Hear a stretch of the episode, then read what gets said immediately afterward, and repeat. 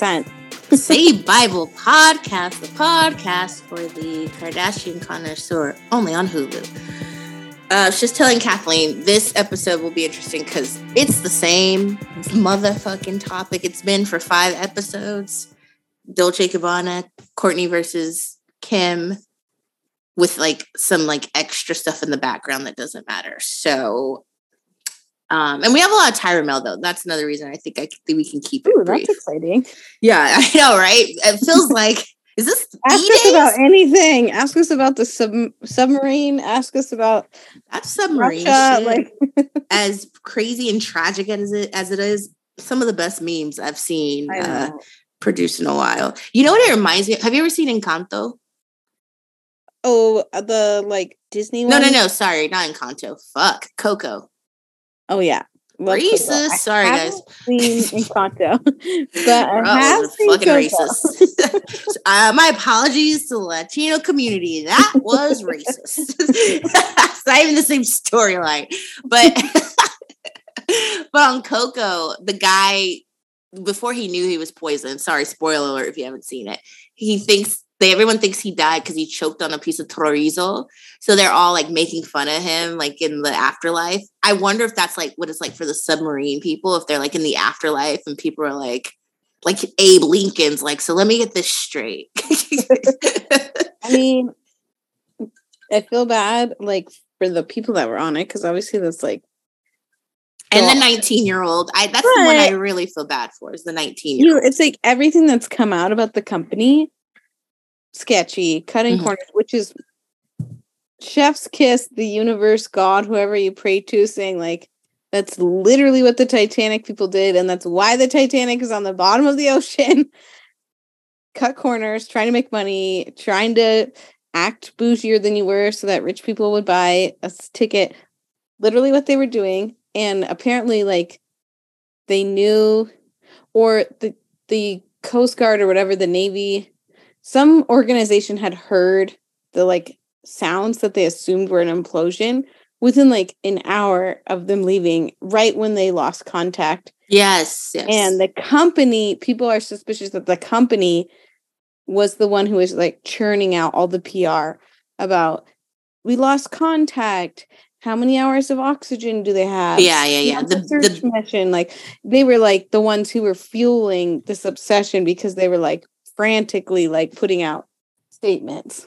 like, oh, we heard banging. Remember that? And then people were like, wait, if it Yeah. imploded like within two seconds, where's this banging Yeah. And from? so like a lot of people think they were hoping that like if there was never, you know, or buy themselves time so they could write it off as a conspiracy, or if like if it was an implosion, like anything being found would have been like you know fairly destroyed so i think they were just hoping they could buy themselves some time and hope that maybe they gave up i don't know what their thinking was but That's crazy. Um, really quickly, Steph Shep got married. I don't know the past couple days. I can't quite pin it down. I don't know if it was Monday. I don't know if it's Saturday, Sunday. Um, if you mar- like to get married on days that aren't saturday right, that I just love that. Although I think one of my friends got married like literally the Monday after Super Bowl because it was cheaper. Which Yeah. fuck you if you are planning a fucking wedding the Monday after Super Bowl. Like I'm not coming, and if I do come, I'm going to be extremely hungover, so I will need to drink a lot to Yeah. even have a chance to enjoy your shit. on a Wednesday. Actually, I've had several friends get married on a Wednesday because apparently it's like one of the best deals for like really popular venues. Mhm. And I mean, it's an excuse to take a couple extra days off. It is Wednesday's fine. I'm fine with Wednesday. I'm not okay with the Monday after the Super Bowl. holiday thing, and we'll call the Super Bowl a holiday thing. Like when people put it, like a lot of people up here get married on Fourth of July, and I'm like, Yes, I'm sorry, but Fourth of July is when I ride my bike to the parade. I gotta eat a hot dog, and then I gotta watch the fireworks. Like, is it boring and cliche? Yes, but like that's what I do. So I, I have been. day. I have been in a wedding that What was on you Fourth like of July in fucking Memphis. I oh. love my friend Erica to death. I've known her since I was going into the third grade, but bitch, I was like, what is the reason? what is the reason? it's a busy I was on Beale Street, July 3rd. I Oh, remember. and I was just like, oh God, I am in the country. I think, or, or maybe I, I don't know. It was, was it on 4th of July? It was on 4th of July. Like I, anyway, to your point, I agree. Um, but I think, so she got married to Larry. Good for her. Uh, another thing I was going to bring up is Kendall's quote from the Wall Street Journal Oh yeah. which she's not special. I just got interviewed by the Wall Street Journal. I was gonna say, um, hello. Let's put that out there. I kind of can't. I want to tell the topic because I don't want to blow up the the reporter spot, but it's basically about my Facebook activity. Like it, it's the most random shit. I had happened to tweet something, and they're like, "Oh, I see your Twitter, your tweet about you being in this group. Do you want to talk?" And I was like, "Yeah, whatever." Nonetheless, get that on the resume. Wall So- Street Journal. Wall Street Journal is not picky with who they interview. Support Twitter. They're just browsing Twitter, Kendall. So Kendall Jenner says she doesn't feel like a Kardashian. I obviously understand I fall under the umbrella of the Kardashian sisters. It's just weird to me because I'm just like my dad in so many ways. I'm such a Jenner, in my opinion. Now, I believe I said this a couple episodes ago that Kendall does not consider herself part of the problem. She thinks she just kind of pops in and pops out of Kardashian world, but she's over there rolling in dirt and riding horses. So she's so different. Like, I can't even cut a cucumber. What are you talking? Like, it's so annoying how she just kind of tippy toes on the high horse, no pun intended with the horse. Like, and then to compare yourself with Caitlyn as if Caitlyn Jenner is someone you would want to model yourself after these days. It is Kendall is just exhausting at this point. Well, and like I sure, her and Caitlyn have a lot of the same hobbies. exactly. And but like to say that that overrides like any of the ways she's more in common with her sisters And mother. I don't know. Like I don't want to like say it was coming from like an overly like righteous holier than thou place. I think she's just weird and like says Mhm. things that are weird. Because I do see her point on like the surface level is that like and Kylie might even say the same thing, but they didn't ask Kylie. It wasn't Kylie's interview. Like they both kind of had to get born into this show Mhm. against their will. They both, especially Kendall, but both of them like do stuff outside of the family. Kendall, I think, has made it clear she like maintains contact with Caitlyn and some of their siblings and stuff. So I could see like what she was trying to say. But of course, we've said this a million times, especially in more recent years. Who's coaching these people on these interviews?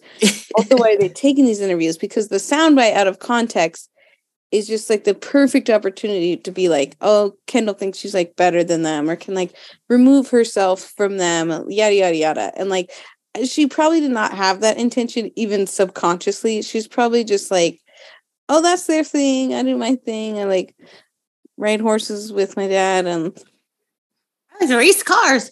I think that's why I say like tippy toe on the the high horse. Like you're not trying to. I get it. You're not full on being like I don't know those hoes, but there's just something like you said. There's a little bit of like a tone she has that I don't appreciate. It's your tone.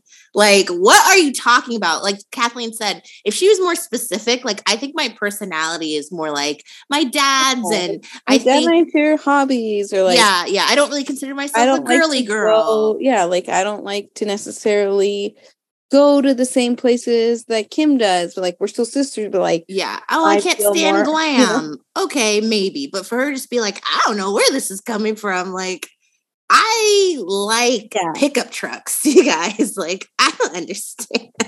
well, and I, I don't necessarily paint, real because we always joke we wonder if like she maybe like plays on both teams. Right.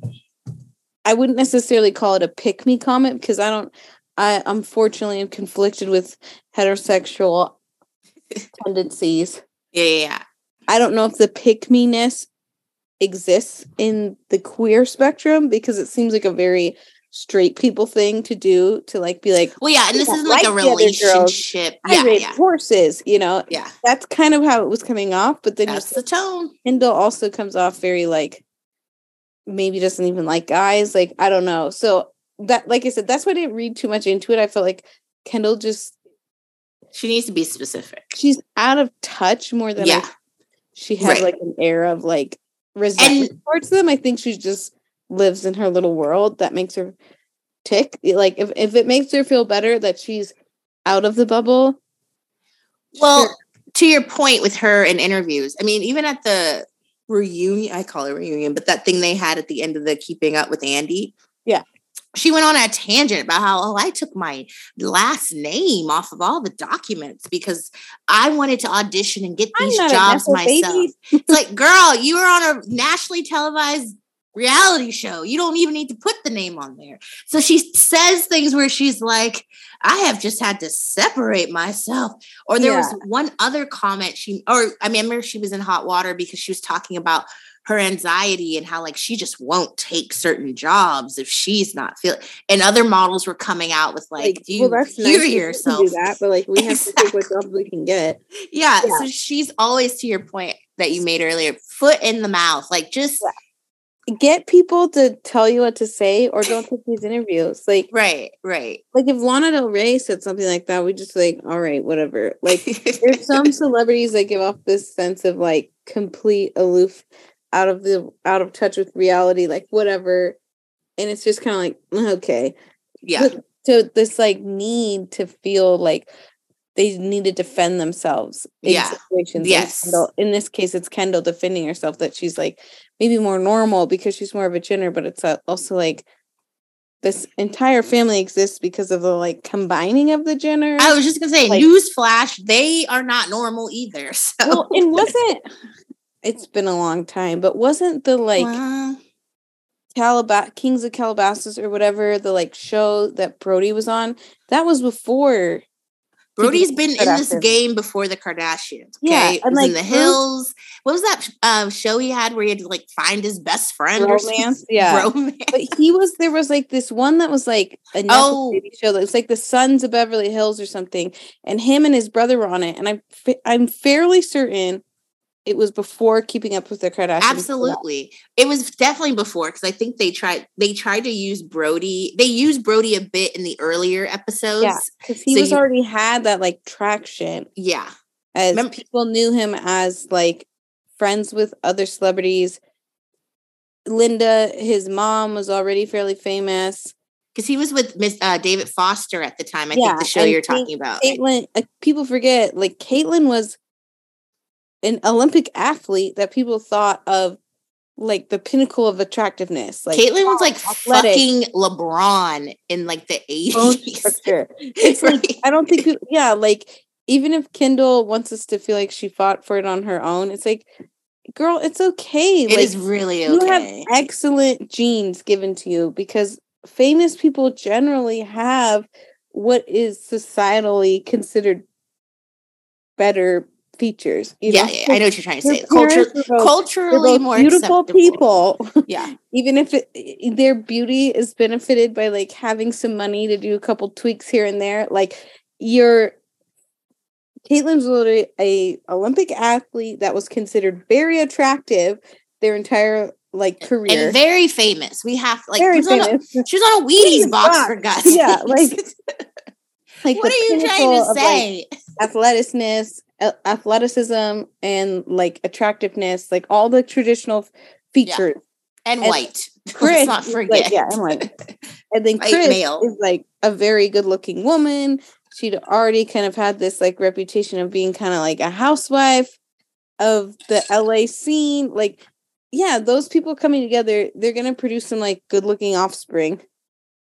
And Well, they're, and they're also in the cultural zeitgeist. Exactly, exactly. It's fine. Use it's it. really okay. Like I haven't, I do not expect, nor do I want North West when she's like 20 to be like, I got it from the gutter, like got it from the mud, just hard so work, hard. but hard work here. we always tease sometimes that Kendall can be kind of like blah with her like walk and her her campaigns. But I actually think that has a lot more to do with the fact that like people just don't tell her to be better or like she she doesn't have this whole family does not have people in their corner that are like challenging them. Or like, here's I what you can do better. Yeah. Kendall, even in her most boringness, like again, like I said, Kendall was given like top tier DNA. She has the perfect body for modeling, Mhm. conventional modeling. Again, this Mhm. I'm not saying I agree with any of this, but Yeah, yeah, yeah. the way that the modeling world has functioned for Exactly. however amount of time, Kendall has a great body for it. Or great again, sounds like I'm agreeing with it. Whatever. She's a great fit for high fashion models. Her body fits the bill. Exactly. Her face is very she's always been very like normally like again conventionally attractive. I think as she's gotten older, she's figured out like better ways to style herself and had a few injections here and there. Mhm. she's great. But then, yeah, she's maybe not the most compelling person because you already know who she is. You're already annoyed by her family. She's over here complaining about doing too many shows and doesn't want to be told that she's got handed this job. It's like that's part of the reason that so many models that are interesting are interesting is because they're different or they're edgy. Or it's like Bella Hadid who's like, yeah, uh, I'm a Nepo baby, but whatever. Yeah, Bella Have a nice time. Fuck yeah, You I'm know? having a nice time. I just fucked the Weeknd last, week, so it's, it's Yeah. totally cool with me. God, Abel. Abel, sounds bad. And honestly, I've always said he was he always has made me very uncomfortable. Oh, Abel's dark for sure. so people who are acting surprised about all this stuff with the idol, Abel is definitely having models do lines of cocaine off his dick yeah, like and putting like cocaine in their ass and all that. I mean, Abel is literal lines from the show where people are like, "Don't conflate him with his character." The lines he's saying in the show that he co-produced and literally rejiggered and stole from the person who wrote the first version of it have been lyrics in songs that have already been out. Like if you are going to conflate him with his character because he's already been like this and he's he's just I, w- I don't even want him to give him too much credit for being like a weirdo because I think he wants to believe yeah, he's an edgy weirdo so bad. It's giving dork. Like it's giving kid in high school drama who wears a trench coat and like I'm mysterious. yeah, it's somebody trying to reinvent themselves. To get maybe they weren't that cool, quote unquote, when they were in school, now they're like, it's time to reinvent Him myself. Him and like- Aubrey, again, this is why we're using their legal Oh. names. Both of them think that they're way cooler than they are. And we liked it better when they were just giving us some bops that we could listen to at the bar at brunch. I mean, Abel Weeknd, he's been dark for a while. Like his mixtapes used to be really dark. He makes good music. I'm not going to front, but he should not act. That is not his calling. like So bad. And him and Harry Styles don't need to act. It, it just or maybe get acting coaches and whatever. But like it, you don't have to. Well, act. and at least like I feel like at least with someone like Harry Styles, again, I I agree. Let's not it's a movie. It's I a like movie. The movies that are it the movies. Feels like a movie. Chris Pine is like crawling out of his skin next to them. And Chris Pine is a great example of a Nepo baby at peace with being a Nepo baby and also has the resume to show that he's an enter- entertaining person to watch. But Harry Styles over there, okay, let's not think he's like an Oscar worthy actor. Is there times where he could just be in a movie and it might benefit it? Sure, great. But in his like persona outside of that, like just a norm, like the person that's Harry Styles when he's not performing, mildly entertaining, funny enough on like Saturday Night Live or something. The Weeknd, it's like he's been so weird with all this like promotion of the idol, just like showing his ass. It's like you could have just been like, this was a vanity project. Uh I'm gonna Yeah, he definitely is like out. It's just like he's being like combative and he's like shocked and appalled that no one thinks he's fucking Leonardo DiCaprio. Like he is just what you're watching. he is devastated that he's like, you guys have the problem, not me. Yeah. And like we already knew that Sam Levinson was like that because he's always been like that with Euphoria. Like getting men. You hear so much less from Lily Rose because I feel like she's like, whatever. Like, I'll be fine after this. Like, she's got other gigs. Well, she's Nepo baby, so she's like, whatever, I'm just doing this for fun. Yeah. Uh, and she is dating 070 Shake.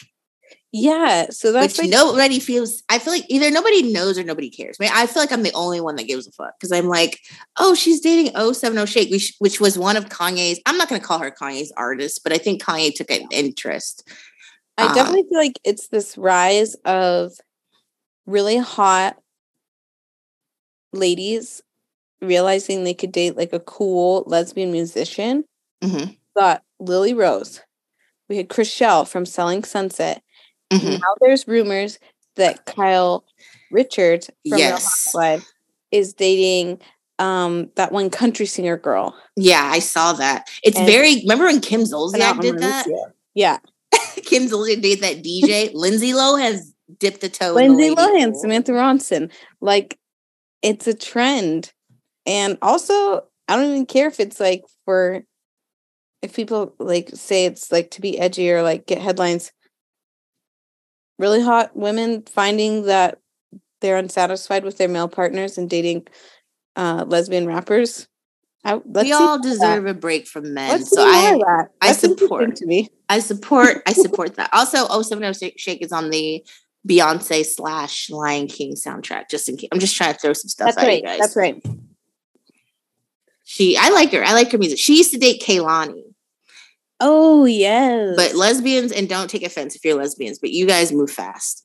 I think gays in general, but lesbians, you bitches move Okay, so something I fast. understand. I would say at best from meme culture, but even some of the lesbians that I know, I've heard this repeated. I wouldn't necessarily make the joke. It's like in Mean Girls, we're like, I can say that. Yeah, right. You can't say that. Yeah. Too gay to function. Uh, but yeah, I'm good for them. yeah, it's like they. But I mean, really, just run far away from that show. and I mean lesbian, and then you throw in studs. I feel like they move even faster. It's like, it's like, didn't you just get out of a five year relationship yesterday? And they're like, yeah, I'm moving in with this new girl, and we're gonna make this work. It is crazy. Happy Um, Pride, everyone. Natalie and I always say that on that note, we're the not heterosexual by choice. Not by at, at- you think I choose this life? I'm fighting for my life over here. You're just you can't help it. I'm and it's like- struggling. I have half half a notebook. You hear that? Half a notebook about someone I've never even dated. Like, what is life? Anyway, it's all good. Um, okay, you want to dive into this episode?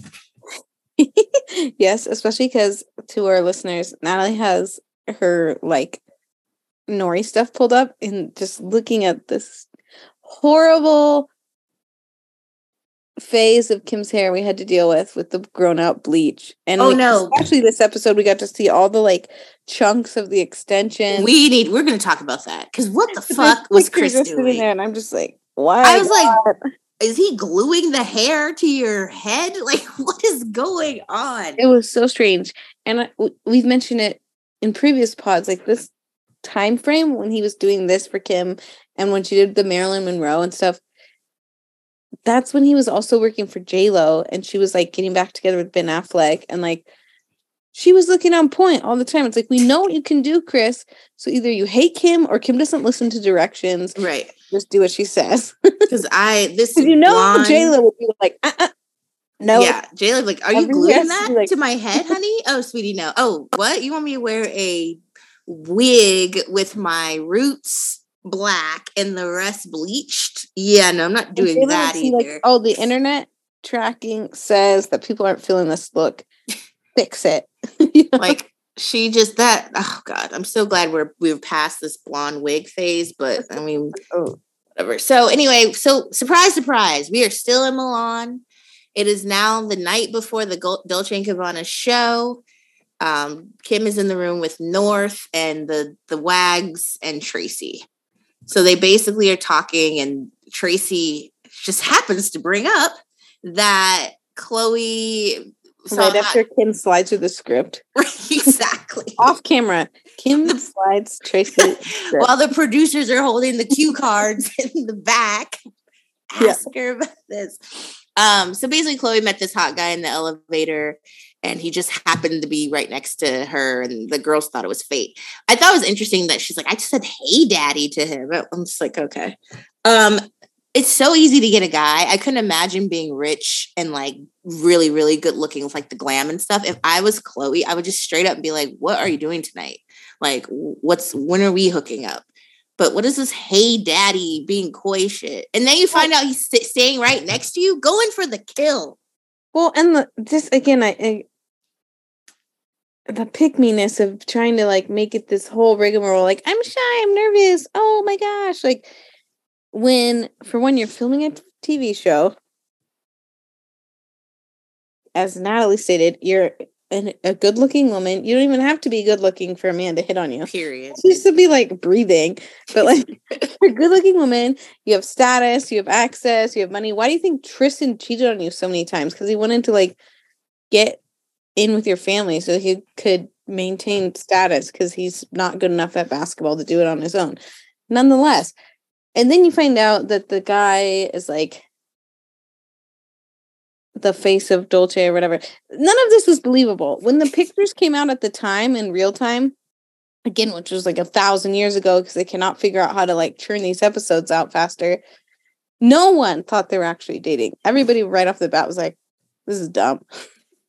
I think we were excited for her backstory. It's just like, please. Like I think we were excited, at least me, I'll speak for myself, that she was getting some male attention. Yeah period but also it's male like attention that wasn't insulting though that yeah. it was like felt so like set up i'm like can we show some genuine like moments where khloe's getting attention because yeah. she should yeah I, I, uh, per, period I'm, that's why i was like i don't know why you're acting like you're some gremlin that lives under a bridge like you can easily pull somebody like well, we don't have to do ego this. of like kim and with that's like a central theme of this episode the ego that it has to be like Kim orchestrated it or like I mm. want to put the feelers out for Khloe.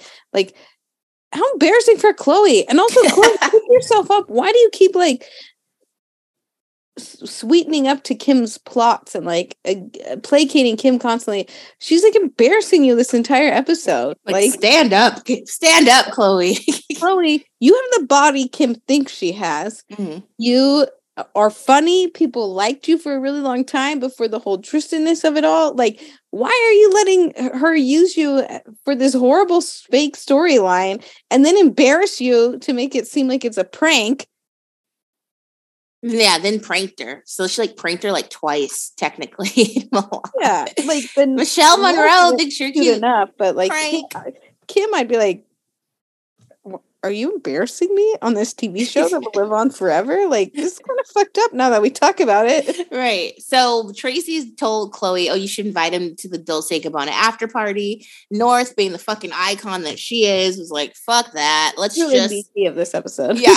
fuck that. Let's just prank her. This guy, like, let's just let's just be cruel at this point. Which honest, I didn't think that I didn't know the guy was straight when he was on that show. No, no, no. This one is the guy that was next to her in the room. It's oh, two different oh, guys. Not the other guy. Okay, yeah, I'm, I'm conflating them already. Yeah, yeah. It's the guy from the hotel room. That's how insane this episode Which is. makes it extra mean when you break it down like that. That's two people that they made. Person is just like, uh. yeah, two people they made think made her think like her.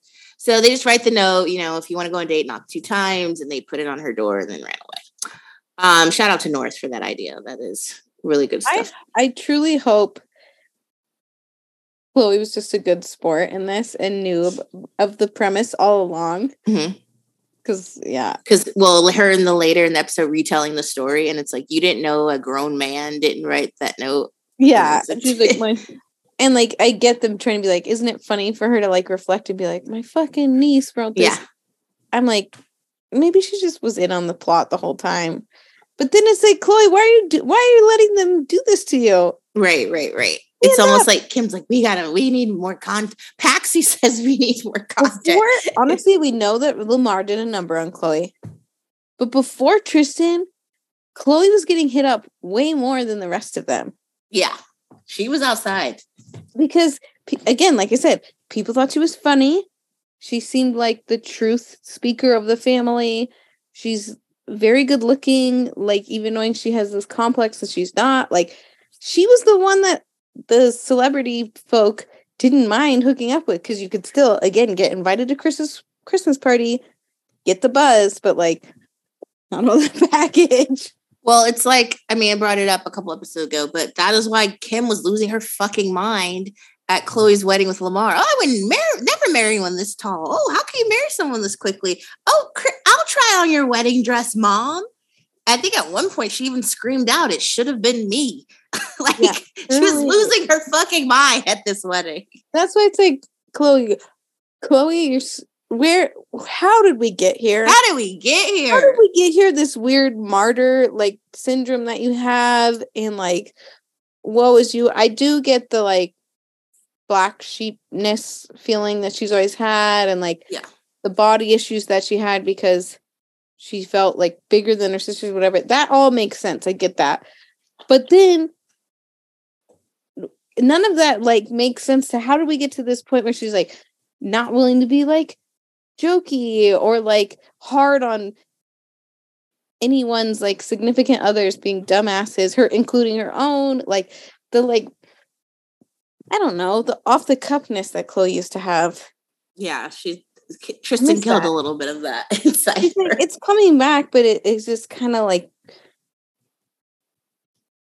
I don't know, tainted a little bit by the way that you see how her react around Kim just kind of like constantly like taking Kim's lead where it's like Kim should be asking all of you to like give her some credibility now. Yeah. We're bored. um so back in Calabasas Travis, I'm sorry his name. Travis was opening his vegan. I wish everyone could see the pictures that are popping up on my screen. Oh my god, yeah. Subscribe to my Substack and you'll see. Oh, I was gonna say this at the end, but yeah, I'll plug yeah. it too. I didn't realize the Nori ones were on Substack. I'm such mm-hmm. I'm such a spaz. I, I like just read like your captions on Instagram, not realizing there's a way to pay you for your content. Yeah. So everyone subscribe to Nori's Black Book on Substack. So only nine dollars a month. Properly compensated. Yeah. I didn't, I was gonna do it right before this, but then I couldn't find my wallet. But I'll do it after, and you all should too. Yeah, cancel anytime, as they say. But yeah, so you can read that. The pictures, I I really choose pictures to tell the story. so I was trying to scroll so you don't see like the joke, so you're not as surprised. But, That's it. yeah. I was like, uh, what? So we're laughing because at the restaurant, Reign just had to cut the ribbon. And this kid with scissors is just my worst fucking nightmare. like even the look on his face. And then if you noticed when you if you watch it, I couldn't capture it because it happened so fast. After he cuts the ribbon, he kind of like pretends to cut the mayor's dress a little bit. Like he's like, beep, beep, beep. and it's like, oh my God, someone take those scissors from him. Um, so this was the age he is or whatever. I don't know if it's the age or the haircut, but he looks so much like the actor that played Anakin in the first yes. Star Wars. Yeah. And who was literally like the most annoying character, the most annoying casting. And all, me and my brother were like die diehard Star Wars nerds. And we just like don't talk about episode one because it's so bad. And he like reminds vanished. me.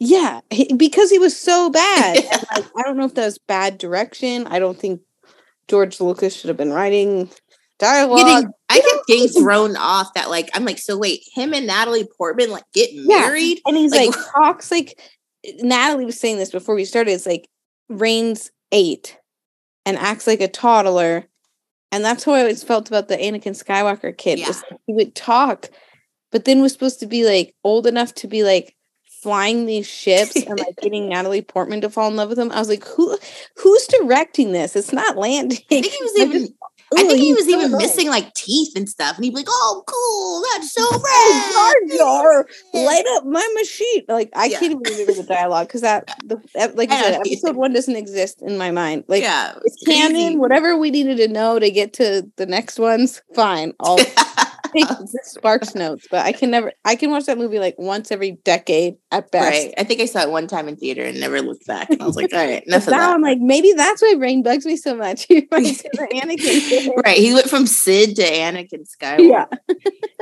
So at the so the producer Kourtney's doing her interview and she's like, Yeah, it's me, Travis, Alabama, da da da friends, even though I'm like, say fucking Carl's name. But Carl was at this dinner, of Put course. some respect on Carl's name. respect on Carl's name? Uh, Ta- uh, Tatiana can be Travis's daughter. Full stop. No Yeah. Then I think Carl can get looped in a little bit closer. Fucking goddamn Carl. Friend of the family. Like, how do they do it on Real Housewives? Friend yeah, of- friend of the family. Carl is Get him a little chyron that says his name. Yeah. Jesus, Hulu's so disrespectful. But the producer noted that TV, like, oh, sorry, I'm like reading my article. Uh, the producer told Kourtney, your, family's not there. And I, I, and Kourtney was like, that is my family. Real like snarky, which I kind of enjoyed. I have I to, appreciated it from her. I kind of loved it. I felt like the producer was trying to catch her in some like Yeah. messiness. Mhm. And the way that she answered it was pointed, maybe even a little shady, but she wasn't wrong. She didn't like, that's my real family, or Yeah. they're the people I cared about most. She didn't elaborate. She Yeah. literally said, That is my family. And they are her family. Literal, that's her literal immediate family. Her husband, her kids. Like, And she just the way that she said it, the the the quickness of her response and the tone said volumes. yeah. But she didn't say anything that shady. She just said the truth. And I kind of like that for her as a Kardashian woman because I think the issue with a lot of the the sisters' relationships specifically, and this is no shade to Kris, but Kris is way too involved. Like they like they had like for example, let's even take Kim for example. Kim was married to Kanye, they have three, four kids together. That is a family. But I think it was too much of Kim still trying to be an immediate family with her sisters and mom and stuff. And it's like, you need to learn that your husband and your kids are your family. Well, and then there's the flip side of it where you have someone like Tristan who just like donated some sperm a couple times gets they're at his basketball game. Mm-hmm. not even with Khloe. Like so Tristan's family, but yeah, like it makes no sense. Travis, who she's actually married to, Right. The children that they share, it's an event for Travis. It's not even an event for Kourtney. This person, this producer who's been told by, I'm sure, Kris or whoever, to stir the pot. It's like, yeah, that is our family. Like, do we need to make it weird? Right. And, I think Kourtney didn't really take the bait. I bet Yeah. at the same time she gave enough that the bait was acknowledged. Like, Exact- it was- you're doing. Yeah, This is my family. she popped the producer on the hand, like, "Mm-mm-mm, uh, uh, uh, this is my family. And I think that's the Let speak for benefit. itself. They're not here. Let that speak for itself. that I won't say benefit. That is a poignant thing with this family. If they get with a man that has a family and has like a strong foundation, it's a whole different ball game. I think that's why Travis Scott. I mean, the little we know about Travis Scott, but the fact that he came from a two parent household, he has brothers and sisters, he has a family. He was never going to do when they Yeah. can't like take in a little orphan and like make it all about them and like and then you mix with the fact that like Travis already had like a pretty well-known career Yeah, especially for like the demographic that likes the Kardashians are like millennial like age group. Then you throw on top of it, this was probably salt directly in every paper cut all over Kim's body. that Blink 182 decided to go back on tour and like reunite with Tom DeLonge, which has like been like a pipe dream of people for years. Like he's not just like had a good career, he's now and like this renaissance period of his career. Well, he's not like the typical basketball player where you're only really, unless you're LeBron or something, you're only really hot while you're playing. Yeah. And after you're playing, people are like, oh, yeah, I used to play for the Lakers. Like, there's no real, the hype dies tremendously after you leave the league, and unless Travis you're Barker like keeps Kobe. his hands in like all kinds, even more so than Mark. Yeah. And Tom has his own weird following because he's obsessed with aliens, but like Yeah. Travis is the one who stays booked and busy, and Yeah. he's constantly working with up and coming artists that are like on the rise. So he's like, but he doesn't like speak or do anything flashy. He just does his job and goes home. and like you can like tell that this must drive someone like him who may or may not have hooked up with him once. There's Definitely did. We can- I'm not even layer to all of I'm it. not even saying allegedly. We've heard it from too many people. I They've- think there, there's a reason why such clash with these two. yeah. Um, but yeah, it's like even on face value, like Kourtney being with someone where it's going well and she's happy and it's being received well by like the public has to bug Kim and Kris and everyone involved enough. And then you mix with it that like his star's on the rise.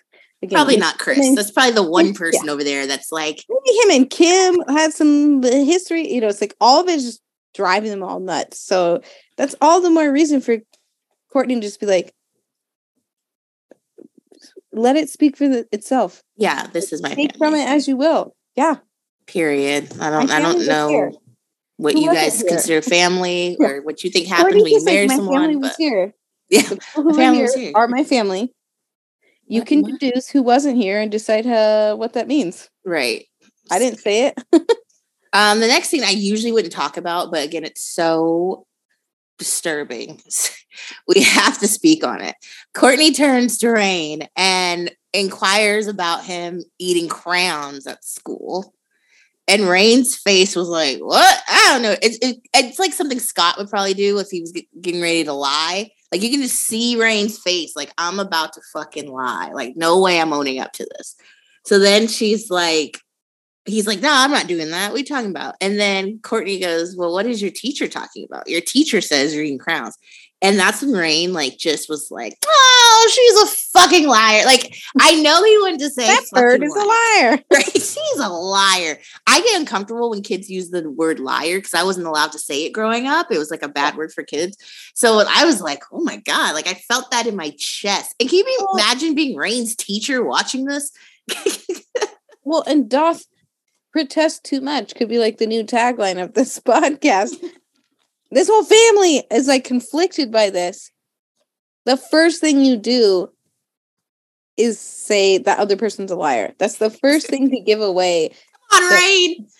Like that's the first defense mechanism. Yeah, yeah, yeah. Kids learn it as a way to get out of being in trouble. Adults use it to gaslight their spouses they're cheating on. Like whatever. That's like that. It's just such a cliche thing to say. Like immediately, she's lying. She's lying. Instead my- of like, well, I, I don't know. Like I've thought about What color were these crayons? like- Did you say anything else? Like, I don't know. Like, am I not supposed to eat crayons? I chewed on some crayons. that right? That's wrong? Know.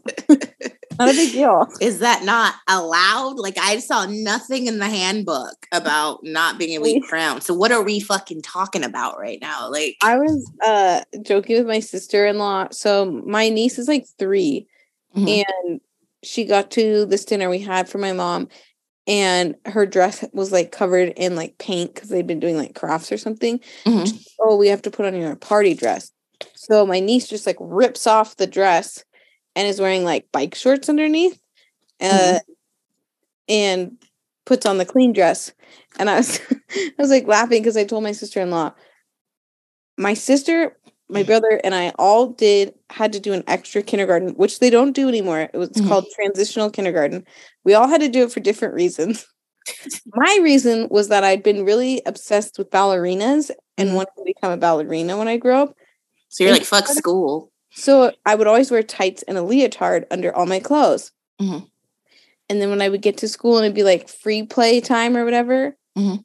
people would get to play house. There'd be like a little makeshift kitchen or whatever. I would take all my clothes off until I was in my leotard and put on a ballet performance. And it was one of those things that the kindergarten teacher like brought up to my mom that like maybe I wasn't like developmentally ready for grade. See, and that's such bullshit because you have such a great Bullshit. imagination and zest for life. There's got to be something wrong with her. well and like th- i was ahead like i, I turned out fine everybody long story short i'm eccentric and weird probably had some mental illnesses that should have been addressed earlier. But yes, I made it. And then in like second grade, they're like, "Oh, you're like surpassing all your tests. Like you can skip back up." And I was like, "No, now I have friends. Like, why would I do that? Like, it was not good for a child." right. You're like, I'm good now. I've been doing this Like- thing for like three years, and now you're like, hey, Kristen, I was like, "Don't worry, she's fine. I turned out fine. I also chewed on crayons. Reign.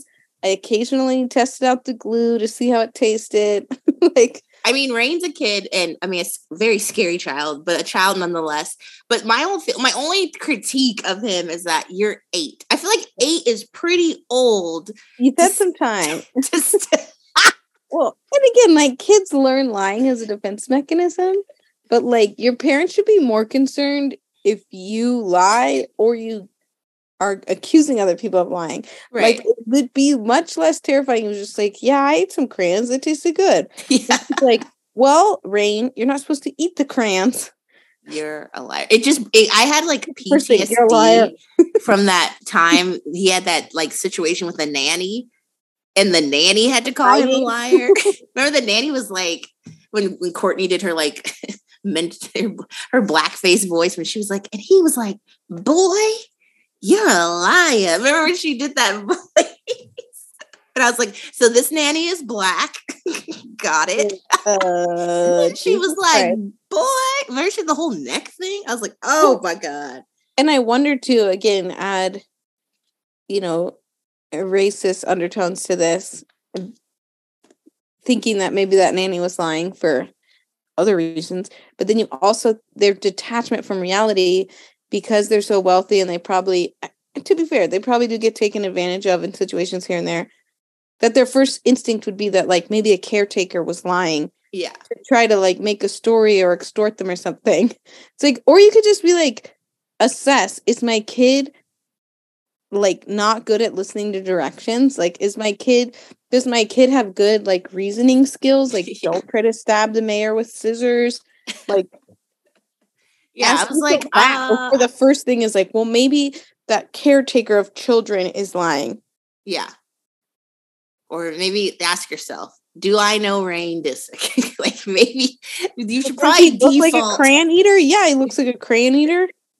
she was I like, was "Well, a crayon eater. Like I can see about? a crayon eater from one crayon eater from to another. I can sense it when you're a little, you're a little off the cuff. You're a little, little zany. That's I just think but you should eight. learn how to not lie and or stab, you know, public leadership with scissors. Eight's just too old to be eating fucking crowns, and I think he's been eating a. The, can you imagine the amount of crowns he's been eating for the Yeah. teacher to call? Like for the teacher, Exactly. like teachers don't usually have to call parents. Every kid eat crayons. Yeah, But like, if they're calling, it's like okay, he's like, he's not.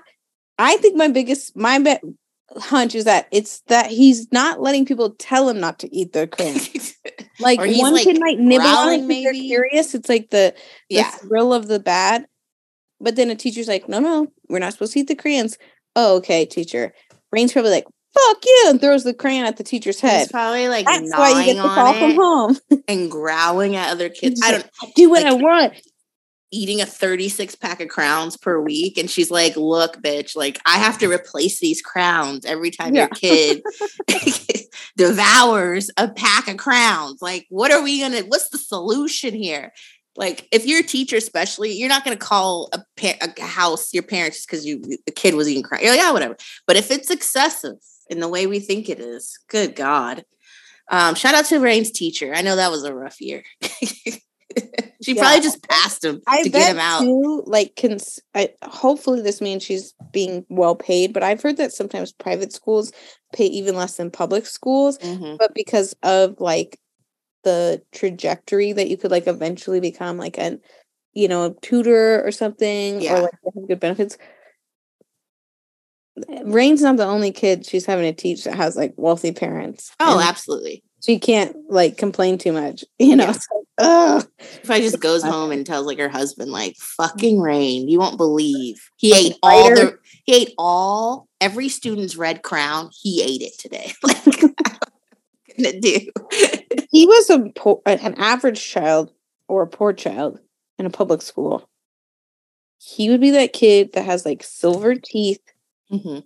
and fights. and bites. And then like they put bad kids in those like special need classes when they're not necessarily like kind of like you like holding you back for being a ballerina is crazy because it has nothing to do with like your ability to learn and you know all that stuff so yeah that would be him for sure but again i can't just when I, I say that i say that as someone from a family of public educators natalie's yeah. mom was a public educator as well also grew up poor it's not a bad thing to be the kid with the silver teeth. It's but really you not. Know that kid. You know everyone knows that. Everyone has a cousin, friend, sibling that is had silver teeth.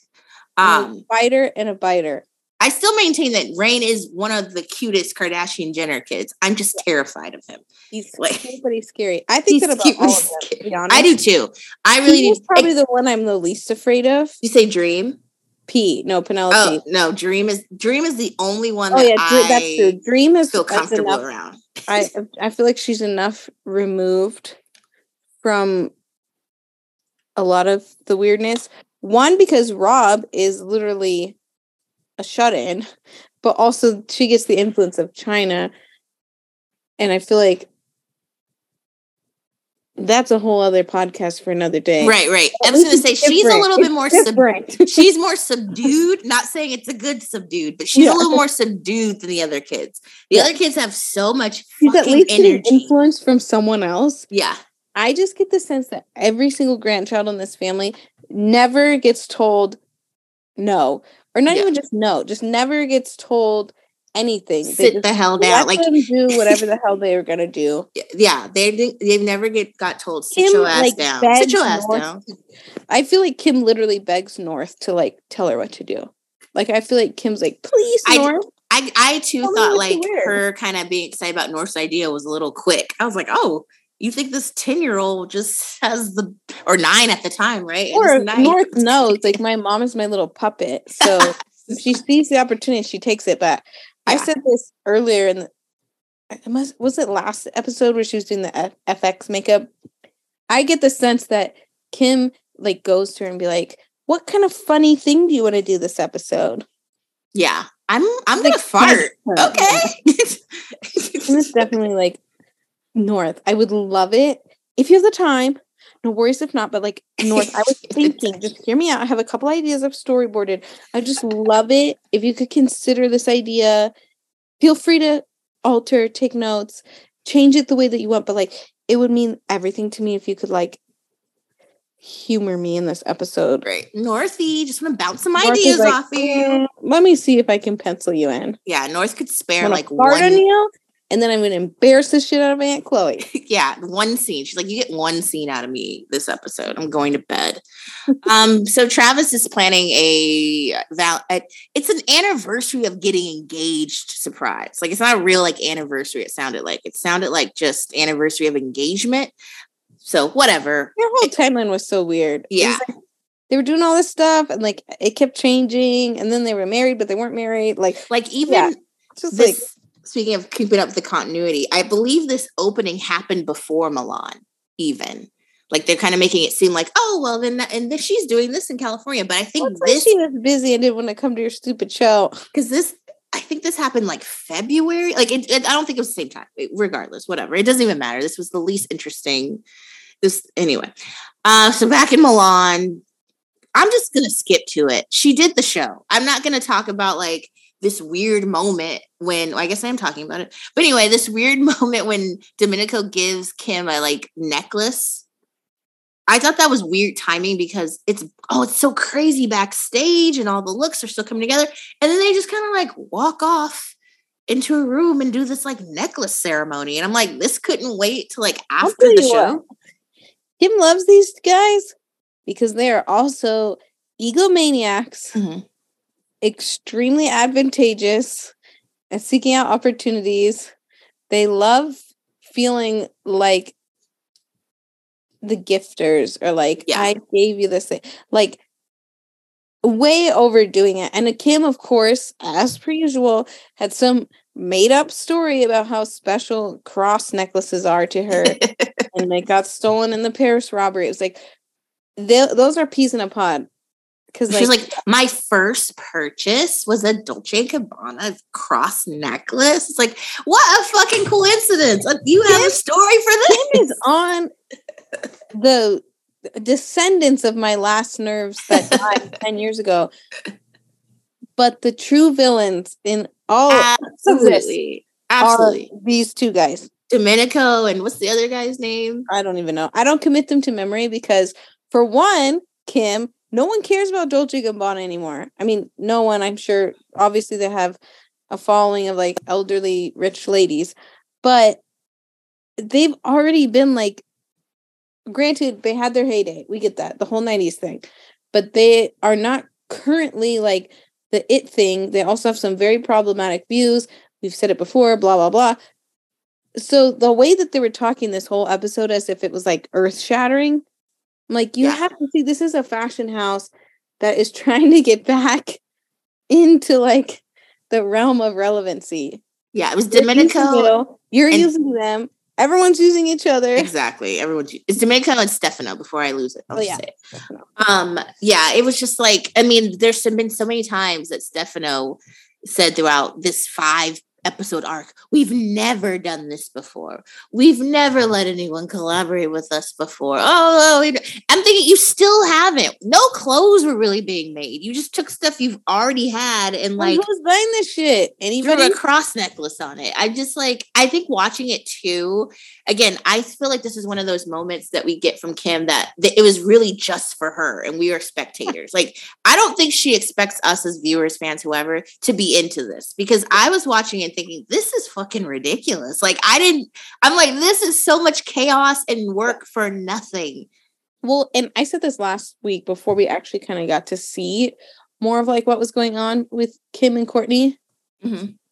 but the whole like and this evolves over the rest of the episode but like this assertion that like kourtney was looking into all this shit for her wedding and pulling the 90s stuff et cetera et cetera and then kim jumped on that train if you think about it like i don't think this family has ever like not necessarily been into dolce gabbana and you know that kris and corey are like all over it and kim's of them before it's fine it's splitting hairs.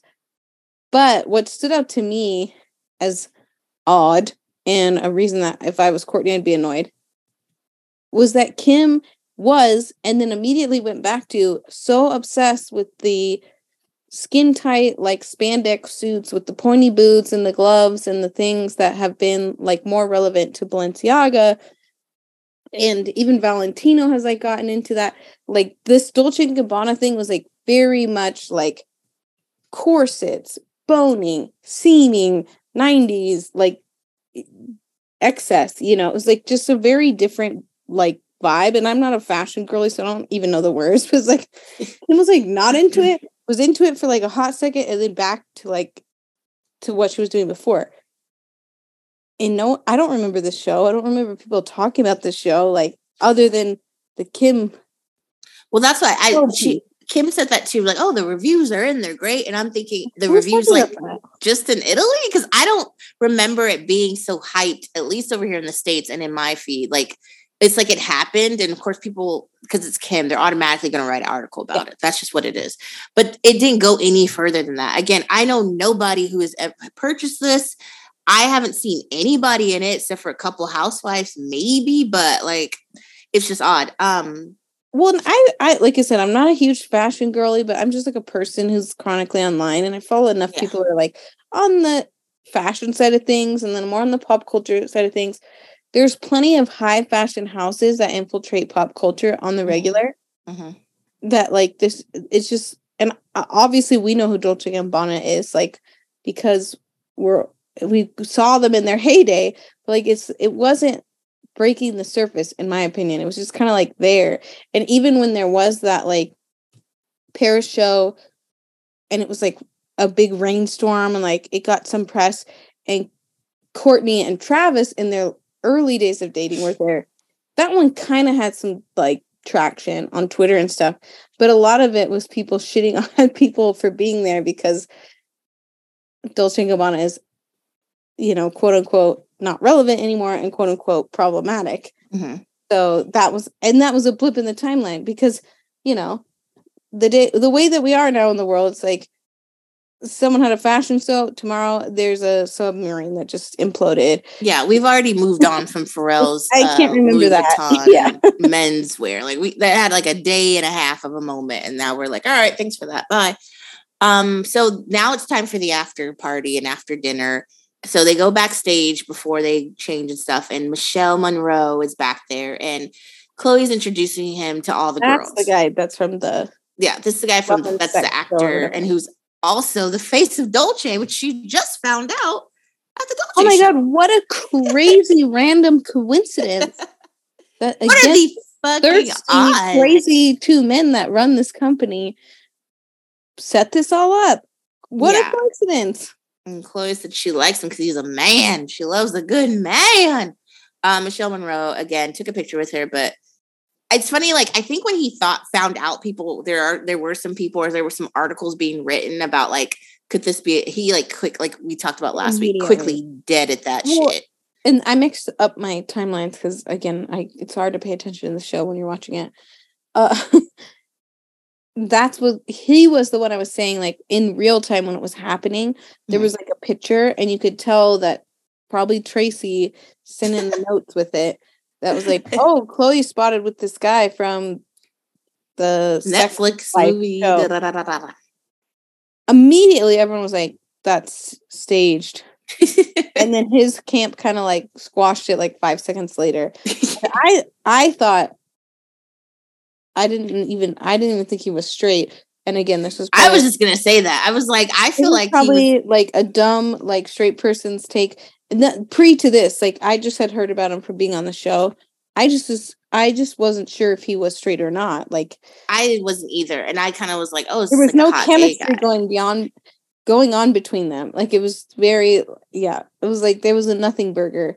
So but it went viral. for khloe could you find some more realistic fake setups for her like but it did go viral and to her point she made in the next scene when she's getting glam that she it's nice to get some uh i won't say popularity or get some buzz talking about her that's actually positive like it was actually a positive slash neutral situation versus her getting dragged like Cool. it usually is and so i was happy for her, but could they pull out the stops a little better it's like kylie is putting in no work and she Mhm. gets timmy chalamet as her pr relationship. You couldn't get you couldn't get khloe something a little bit more believable or let Yeah. it live out a little bit longer but it's probably because khloe was still hoping to get back together with tristan at this time. Right. Let that lie. I think they could step it up a little bit i think so too. giving khloe some content that's more believable and Yeah. lasts longer than 30 seconds she deserves a really good pr relationship if anyone that fucking family deserves a good pr relationship Every qualm and frustration I have with Khloe is like, come on, you can do better with you can do better that's know? really all it is i feel like that's what people it's just like even the- why? and the 99% of my frustrations come from how stupid Tristan is and how embarrassing it is. Obviously, I don't like how Khloe handled the Jordan of it all, but I think she's broken in the brain by this family. But it's like give throw her bone. Like her and I think Kourtney has had her day in the sun as well. Are both the, the sisters that most people are like, I don't really like the Kardashians, but I like that one. Yeah, yeah, yeah. You're absolutely right. They do mm. do that. And I find that too when people say Kardashians, a lot of time they just mean like Kim and Kylie. like when they're complaining, a lot of the stuff you're like, oh, Kim and Kylie. of like the family as a whole, but Yeah. really, especially now, the Hulu show, it's very obvious and poorly like disguised that Kim is driving the ship. Even It's a Kris- lot of Kim. Kris has like created the monster and is, I think, in a little bit more of a back seat. Eh, Kim is taking it full steam ahead. It's a lot of fucking Kim. I noted that when I was watching this episode. I was like, oh God, there's been this is a Kim Everything just heavy Focused on her, written around trying to make her seem likable, trying to convince people that she didn't do anything wrong. Like it's And- just it's heavy handed. it's heavy handed. And to Kim's to give Kim some grace, I think part of it too, it could be the the them her kind of having to film more because I feel like the other some of the other girls are like, no, bitch, we won't be there. Like Kim, Kylie, and Kourtney are like, mm, you're getting the bare fucking minimum out of us. So do if, it if you yourself. were if you were a real business owner, I say that because you have people at Skims that do the real work and you just show up occasionally, which is fine. If I was a celebrity, I would do that too. Like, say Kim was running a company or even just a manager of a team, Managing a Wendy's. if you got to that point where no one wanted to produce, you would go and start like doing one on ones and being like, why aren't you motivated? Is there something that could shift in your role to make you motivated? Or like if you were a manager that was micromanaging, taking credit and not taking upward management feedback, like then you would either have to adjust or like it would fail. Yeah. So, Kim, The only thing I want to note in this glam scene is that Kris was wearing this hat. And I think like everybody, all the collective knew she shouldn't have that hat on. Obviously, Kim will hate it, but I don't, whatever. The hat is not, was not, she looks like a chauffeur.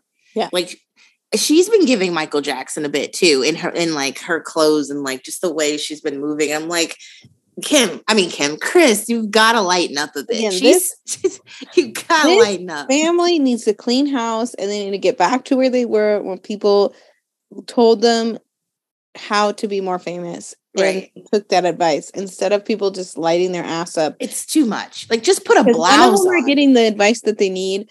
They're not going to listen to the advice that they need because they're so used to people are being like, "Yeah, that's great." But I will say this: Kris is the one person who actually gets who Dolce and Gabbana is selling to. Mhm. I Dorit would wear that hat. Yeah, exactly. Or Robin from Potomac. Like exactly. the only people that are actually buying Dolce and Gabbana. Yeah. So like, does she look insane? Yeah. Yeah. but she will they sell that hat? Yeah. Yeah.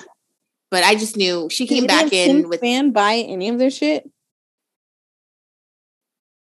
and she came back in the room after consulting with Kim without the hat. And I'm like, yeah, girl, you're doing too much. Mind you, they're just going to a dinner and an after party. Put on like a dress or something, maybe a little blouse and jean number, but you have on this full on pantsuit tie, long button down, and now you want a hat with it too. And it came with like a long black coat. I know, right? It was a lot, You girl. want something Edit yourself. thinking about that too, like, and I don't know what it is. Like, uh, this would require, I think, a lot more research and intellect about the fashion industry that I don't have. How like Dolce and Gabbana is trying to do this thing, and maybe it's just because they're not nice people Mhm. that like the universe isn't letting them like fully grab a hold of things.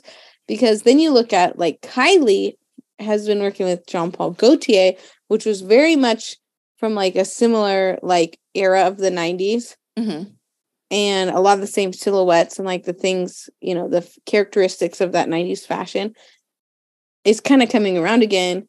And Kylie was the face of the campaign. Yeah. And there isn't as much of this like forced embarrassment around it. I'm like, shouldn't you guys be discussing how like Kylie just like maybe we'll get that later in the season, but like Kylie hopped on this Jean Paul Gaultier and it like went off without a hitch and no one was pissed and like probably was working for like her audience. Yeah, it was very it was nice and quiet too. Like it was like Yeah. I'm doing that and good night. Um so in California, Aunt uh Kourtney, I keep calling her Auntie Court. Say Auntie Court. We merged identities. For so many years, we had to not let it slip that Natalie was Norton's Black Book. Now just let them merge. Now it's just coming out. Like I would edit that out if this was like a couple years ago or something like that. Um, or just kind of hope no one heard me. So Kourtney's in her closet with her stylist and she's talking about Kim, which I think this is at this point between this conversation and the conversation Kim has with Simon, I'm like, these women are well over their 40s. Like this is the point where I'm like, are we it was it sounds like teenagers at this point Yeah. talking about each other because she's like did you see any of the dolce show like i didn't watch it but i did look at every fucking mm-hmm. picture from that show Yeah. so in this episode or in this scene kourtney's basically saying her issue is that she believes a lot of the styles and the looks that Kim had in her show were all the styles, the mood board, the vibes that she had for her wedding. And her and her stylist are basically talking about how they worked so hard to pull those looks. They pulled looks that weren't even online and they had to really fight for the 90s version. And I'm thinking, who gives a shit? Who Like, cares? like, who cares? Well, and like I said earlier with the weird blip in Kim's Balenciaga timeline, yeah, I absolutely think that like where'd you suddenly get that inspiration, Kim? But Yeah. like just as it was annoying to hear Kim thinking it was like earth shattering, she was doing this creative direction. This wasn't helping Kourtney's case either. It's like you could have just been like, I'm annoyed with how annoying my sister is. Exactly. Exactly. Like, why are we splitting hairs that they're all like?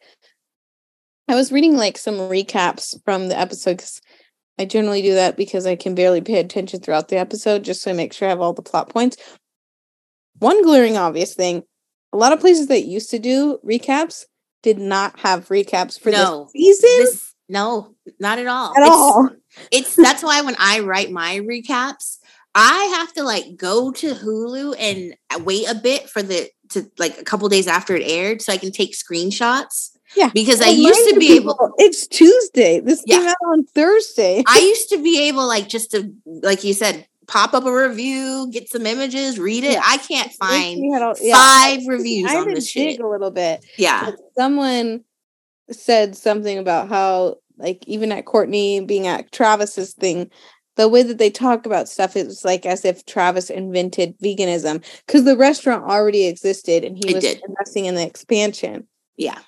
And that's how they all talk about stuff. And that's why I say I generally lean on Kourtney's side with all of this just because I feel like I have no reason to not believe Kim is like a jealous, angry person. But this whole conversation with the stylist made it seem like, and again, Kourtney has a right to be like this because Kim's always been like this. And I think there's just some like resentment from the years of like, yeah, there's definitely to be the person who gets to be this way, but they're all this way where it's like, why do you need to have, like invent looking up old clothes from the 90s? Like, that, it, you don't need a badge for that. You could just be like, I was pretty stoked on this thing for my wedding, and I don't like how my sister can ever let me have anything. yeah. Like that, let's just be real. The, that, that's why I feel the drill down. and then when I'm bossy, I'm a bitch. Like, just say that.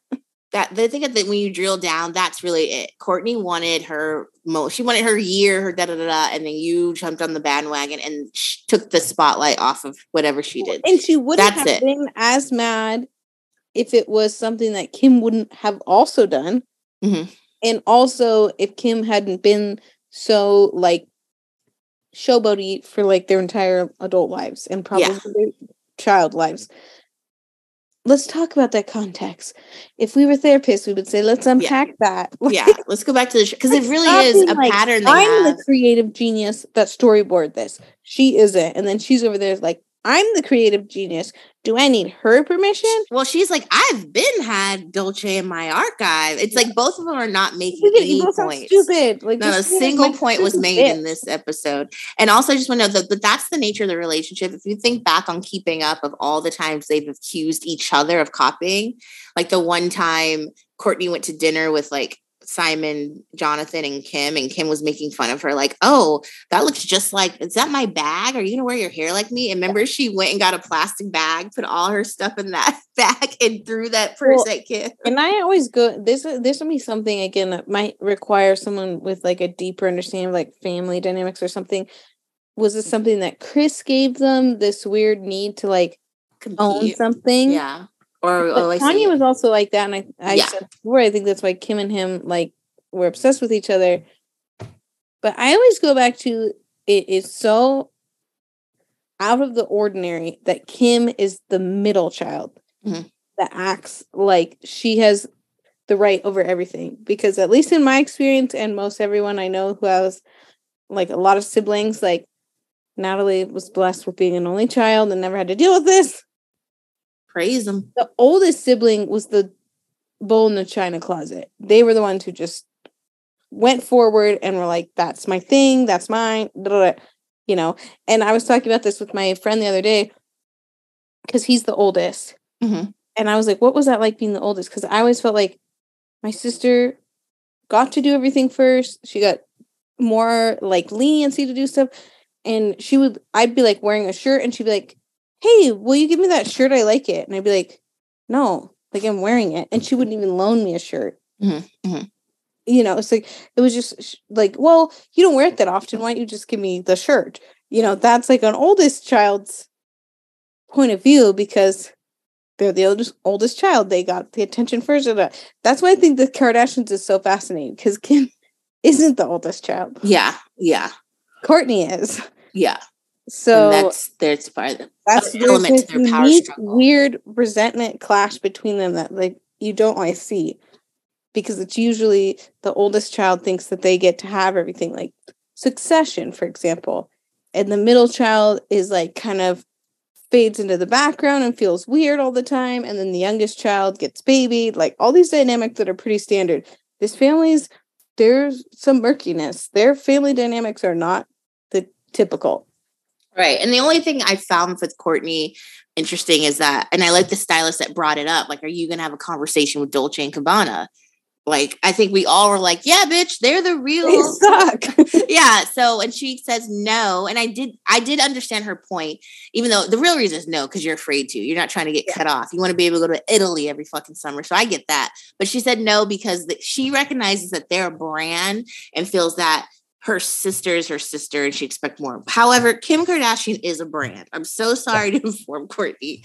She's Well- not a person. she is a brand. Well, and I think that's why it gets so crazy with like reality TV and like the families and friends all becoming like their own brands, which again I think it's normal. They this family I think struggles with it a little bit more because they were kind of like the trailblazers and now it's like every everyone does that. Everyone should just like figure out a way to get used to it. yeah. You see it with like politics where like families that are like in politics all it business and pleasure just get so blurred where it's like there Mhm. is no separation. Mhm. If you're a brand, your brand and your families how do they have these conversations? I don't blame Kourtney or Kim for just avoiding Exactly. conversation altogether because I like to avoid conversations that are uncomfortable Right. about nothing. Like these people are talking about contracts, like money. All of it is just messy. Yeah.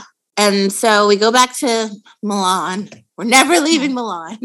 And now it's it's now time for the dinner. Oh, by the way, I think I said that Kris didn't get to wear the hat. I feel like that should have been obvious. I think I said that. Off, Um, camera and like take it off. Yeah, she probably like wiped her ass with that hat. But um to uh, Lisa Rinna for this dinner, the commentary at the dinner made me extremely uncomfortable.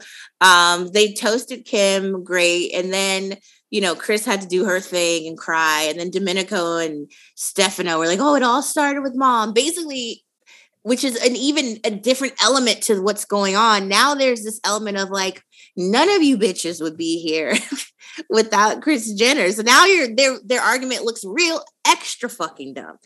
Um, but I think uh, this is when Khloe and I said this last week. At this point, Khloe doesn't know the extent to what Kourtney's mad about or what she's even mad about. So she makes kind of a snarky comment about like someone needs to remind Kourtney of that, and because it's not right to be jealous of your family. And then Kim goes on and she's talking to Domenico and saying that Kourtney likes to hate from the side and she's such a hater.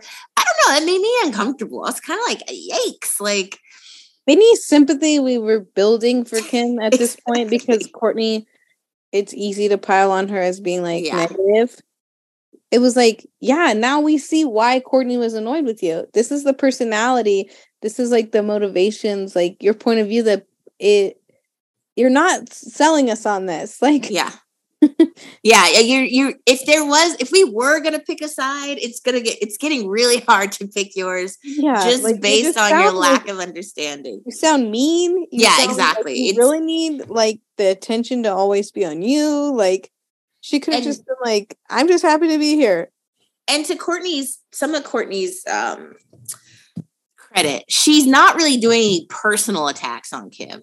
She's keeping it very subject based. And I would almost give her credit for like not wanting to talk to Kim because she's just kind of like letting Having it her fade moment. out. Like you have your moment. I would say one, she might try to be avoiding conflict, which isn't the best path. But then you kind of like, well, maybe she just didn't want to like make it a thing and ruin it for Kim. Yeah. Meanwhile, Kim is like shitting all over Kourtney, people that like are in question of them wanting attention from so badly. You know, it's like, Yeah. who looks worse in this situation? Yeah, exactly. That's I think that's it was not a good look on Kim to trash her sister to Domenico. And, Well, I, and they always make it sound like Kourtney is like strategically ignoring all of them to like Yeah. spite them or anger them. But then when you watch her like in these conversations or her confessional, it kind of just feels like she's like, I express my opinion and I'm like, I'm what is the one lady from Real Housewives of uh, Salt Lake always say? I'm disengaging Mhm, like, mhm.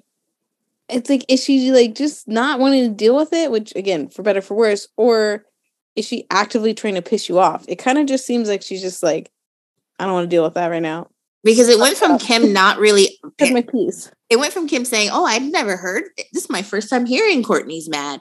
To like she's a hater, right? Just like, "What?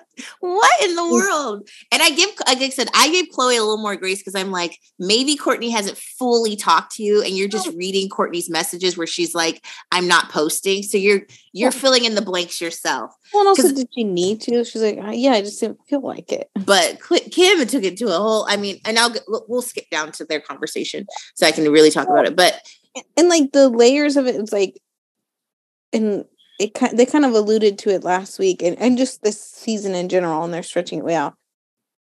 Kourtney's thing was that it was my wedding. And for all these years like i had to i had this like relationship and i never got married. I was my wedding. Kim spending several episodes to make it seem like this opportunity to be a creative director for a show with Dolce and Gabbana was like earth shattering no one cares. No one remembers what season it was for. Like it was like whatever. It was like a brand activation, which again, fine, have your day in the sun. For Kourtney, she was getting married to a person she's like having kids with. If the tables were turned, that's how Kim and Kanye treated their wedding when they got married. It's like it's you know, a show one season during several seasons that fashion companies do shows isn't not important per se, but it's they're comparing two things that are different. Mhm, mhm. You know, it's just yeah. Uh, Kim basically said she needed to talk to Kourtney and she wanted Kourtney to be happy for her because it's a big moment not to be proud. Which again, it's like Kim, she is not going to be throwing you a well, fucking parade. Why? like you guys do so Kim, you you reap what you sow. You put so much shit out constantly. No one cares. Like yeah, like keep up with all the crap that you're doing. Kourtney wanting Kourtney to be proud is crazy. I mean, if you compare, I don't know, it, it's a crazy. Meanwhile, Request. Kim's pouting throughout their entire like wedding. Yeah, I, I was just thinking that. Consider how she acted at the wedding, and now this, and you think Kourtney's gonna be like, you know what? I am so goddamn proud of you, bitch. You did that. Not happening. So the next two scenes we can just skip over. Khloe's retelling the story about the fake note in, gym. By the way, her working out in the scene. dog. Sorry. It's okay. Her working out in the scene looked nuts. Like now I'm questioning Dawn because she was like, at one point she was like, I mean, go back and watch this workout. It was wild. Um, we need to give everyone subscribe. Natalie screenshots to recap. They're not easy to find online. I can tell you this. they are definitely not. It's like perfect. I I had can't to stop laughing. rewatch everything to get the perfect like reactions and stuff. Just perfection. Kourtney, my necklace. Kourtney got her necklace back. It got stolen. We did not get the backstory on that.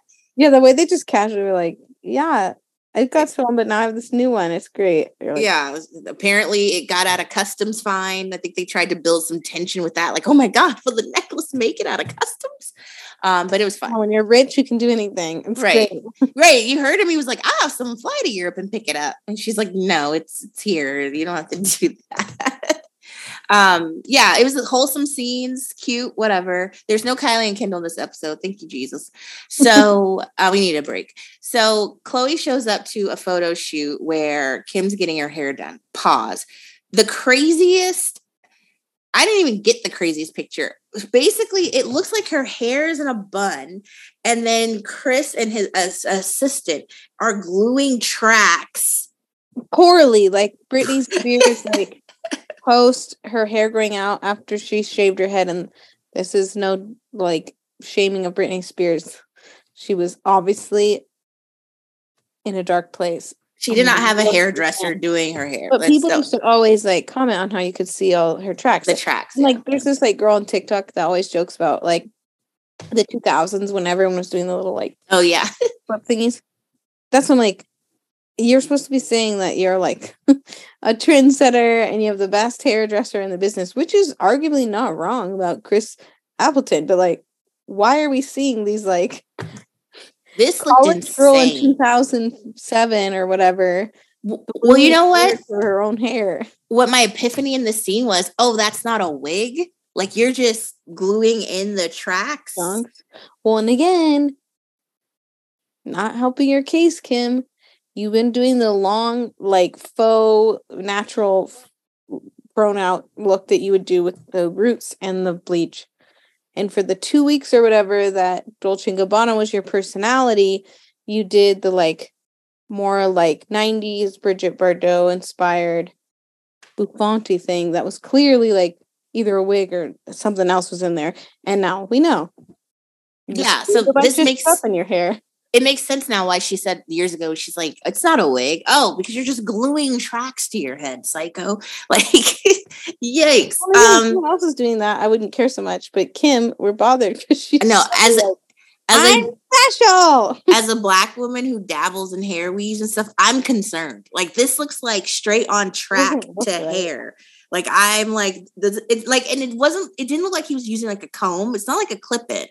He was like full on attaching it to her hair. Well, I don't know. I, I don't know how because I I've learned over the years like the sewing in the pieces when you have your hair braided.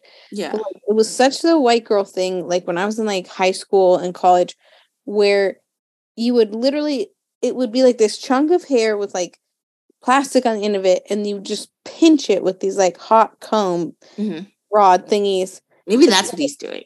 and it would be like yeah it'd be and i only have uh, known this was like a very white girl thing to do but i obviously could never Yeah. do it, so i couldn't afford it but it'd be like a little teeny tiny chunk of hair and then this other piece of hair that had almost like the end of a shoelace where there was like a little bit of plastic and they'd pinch it with Yeah. that were really hot And it was like, yeah. and they would just be like hanging out and then you put your normal hair over it That's what the Britney Spears put had. hair up in a bun and you could see just these like White things. looking chunks Yeah, yeah, the white things. But that's what Britney Spears had, by the way, to make her. And but also too, there is uh, you can do like a quick weave, which you have like hair glue, and like see how my hair straight. You can also glue it with. So maybe that's what he's doing because you, I have seen that.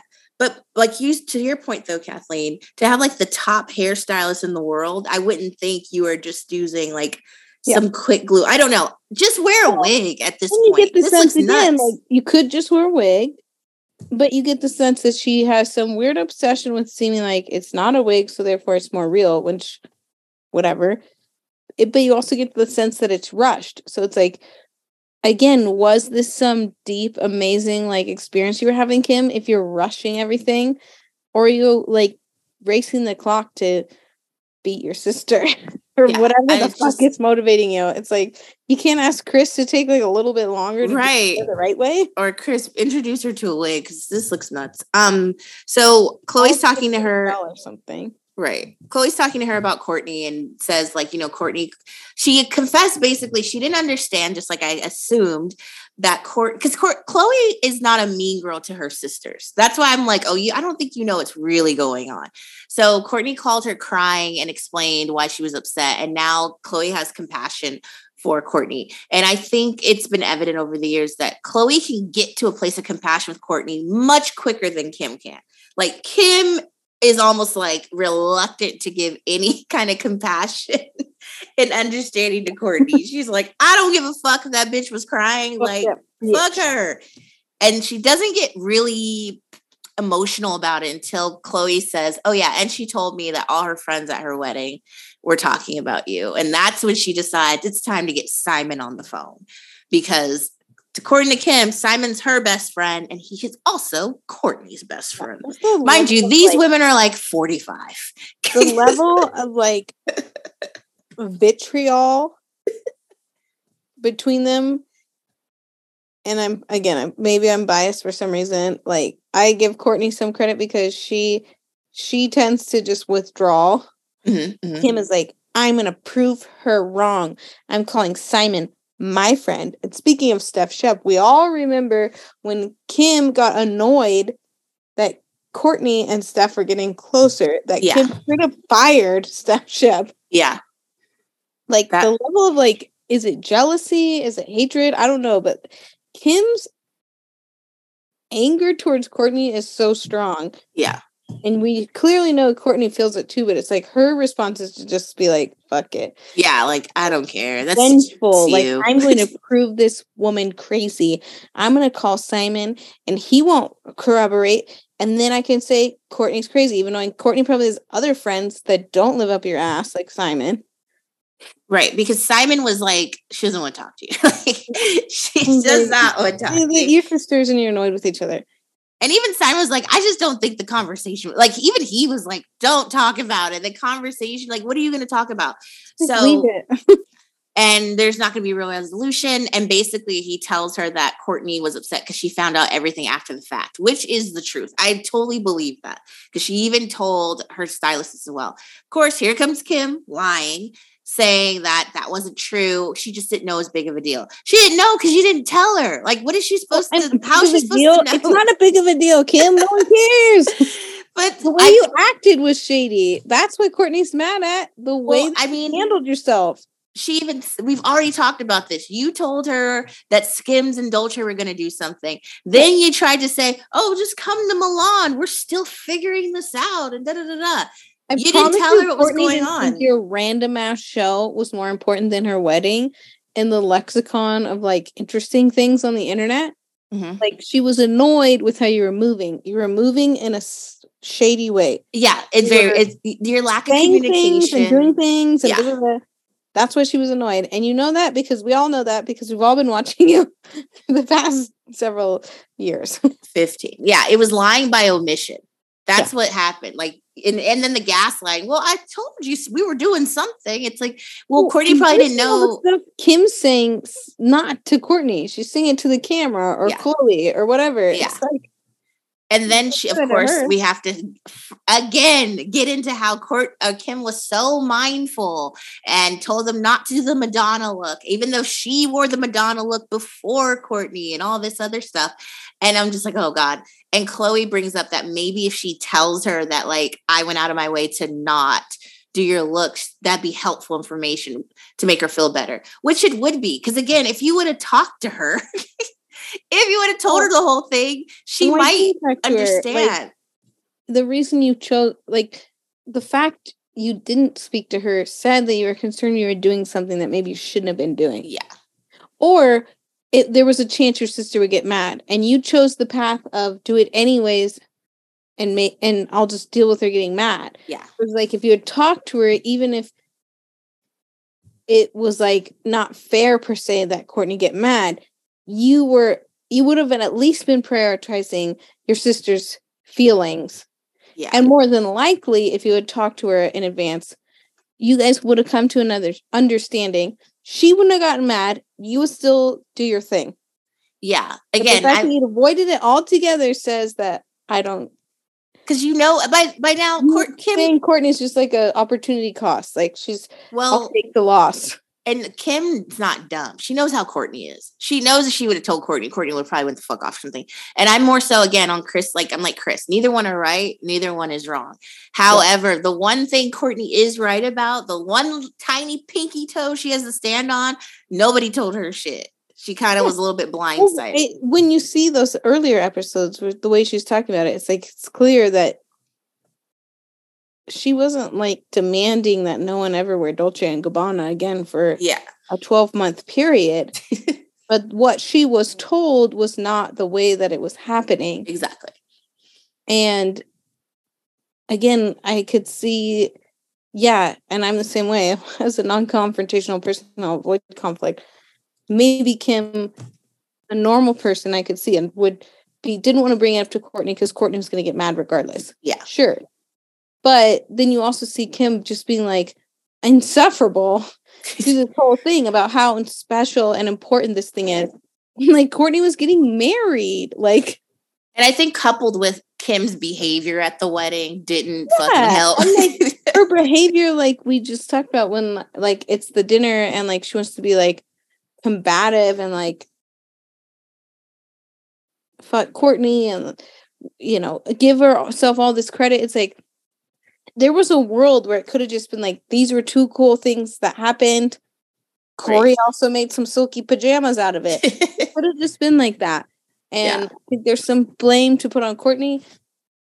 I think there's a lot of concerns with like what motivates Kim in life. yeah. We all wonder what weird isms they have passed down from Kris and beyond. yeah. But long story short, like, "Ooh, I really think it's fine. Like I, I- even if Kourtney told me, I would say, yeah, she should have communicated. But at the end of the day, I think it's okay. Like Kim took nothing away from Kourtney's wedding. Yeah. Like Kim took, I I think Kourtney's wedding still outshined, was still like the wedding of that year. So, I mean, it's fine. It's completely fine. I think the the rub is that how how people behave in reaction to all this, and they're all showing their colors. Like I think, like to your point, Khloe started to come around and be like, "Wait a minute, I guess I kind of see this now." Mm-hmm. But like until she saw that, you know, it's like it's the way everyone's handling themselves about people's feelings yeah. is where the conflict truly lies. It doesn't really have Yeah. anything to do with we could split hairs for years Yeah. over which had a better cultural impact, Kourtney's wedding or Kim's show. Like, I don't even care about either of them. right. That's their cultural impact. that's the the the real tease. Like we're all like mm, whatever. Um, the only thing, well, not the only thing. I want to note that Kim got got nasty again when Simon was saying like they were talking about basically all of Kourtney's friends were talking about her, and Kim's like she didn't have any friends who, except for Travis. Who's Travis? That made me uncomfortable because if she didn't have the history she had with Travis, I probably wouldn't have like cringed a little because she doesn't say Travis's name that often. We don't see them interact that much. So the fact that she was like, "Who, Travis?" Yeah, I'm just like, that's straight up fucked up because who are Kim's friends? Like, and Kim, Kim has plenty of famous friends. We know that, but it feels like there's always like a level of like convenience. They come and go, or like when it's easy, like God bless Lala and like Serena Williams, like humor her. But They now have the day ones that are they like from got the wag, but then they Yeah. drop friends like it's nobody's business. yeah, And we miss you, Harush. again, I think this is one of the things that always gives Kim a resentful edge is that when she always talks about her day ones with Allison and stuff, yeah, Kourtney has lots of friends. yeah. Kourtney went to college Mhm. before the show even like got big. Like Kourtney had a life outside of this. Is she in the love bubble with Travis right now? Absolutely. Yeah. Call her out on that. You can. But Kim would have dropped all of her friends in a dime to be with Kanye and around Kanye's circle of friends or what was beneficial. Like again, it's like they throw out these jabs that like don't even make sense. Like it's a weird thing to even say, like Kourtney doesn't have any friends. When it's like, whoa, we know for a fact she's the one who had like a life outside of this. And She's really it's, friends with Steph Shep and you cut her off. She's friends with Simon. Like it's actually Khloe that doesn't have any. yeah, if you want to be honest. And even Khloe would probably be okay with that. Yeah, because she's like, yeah, you're right. She went to homeschool. She has social anxiety. Like she keeps her circle small. Like Khloe wouldn't even have a problem with her saying it. It's not even accurate for Kim to say it about Kourtney. So it just comes off as a hater.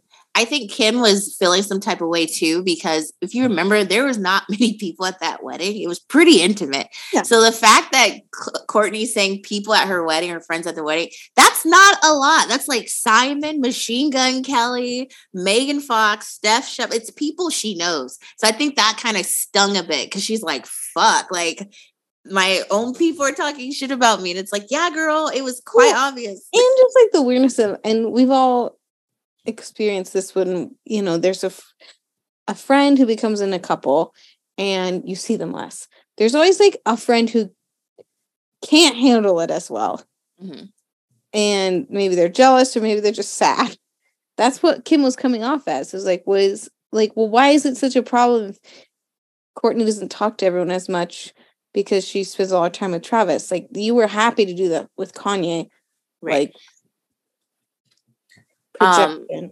So anyway, next week they're gonna, or next week, not next week. They're supposed to have a conversation either next week or maybe the next. Who gives a shit? This is I gonna. also found it interesting. it's going into six episodes of this. again in real time the way that they cannot make the storylines of the show match what happens in real time or even try to do any strategic planning with that especially now that we've lived through Scandoval they're going to need to figure it out like rea- the reality bar is like set high because it was so awkward and weird that as this episode is like coming out she was posting all these pictures with kourtney at their little like slumber party that At they North for the kids party. Yeah. she puts the Kourtney and Kim picture first, and Kourtney's just like Yeah. sitting there like, uh, well, I told Kim I wouldn't sell her secrets to TMZ if I took this picture with her. You know, it was like it gave very much like everything's fine, this is fine.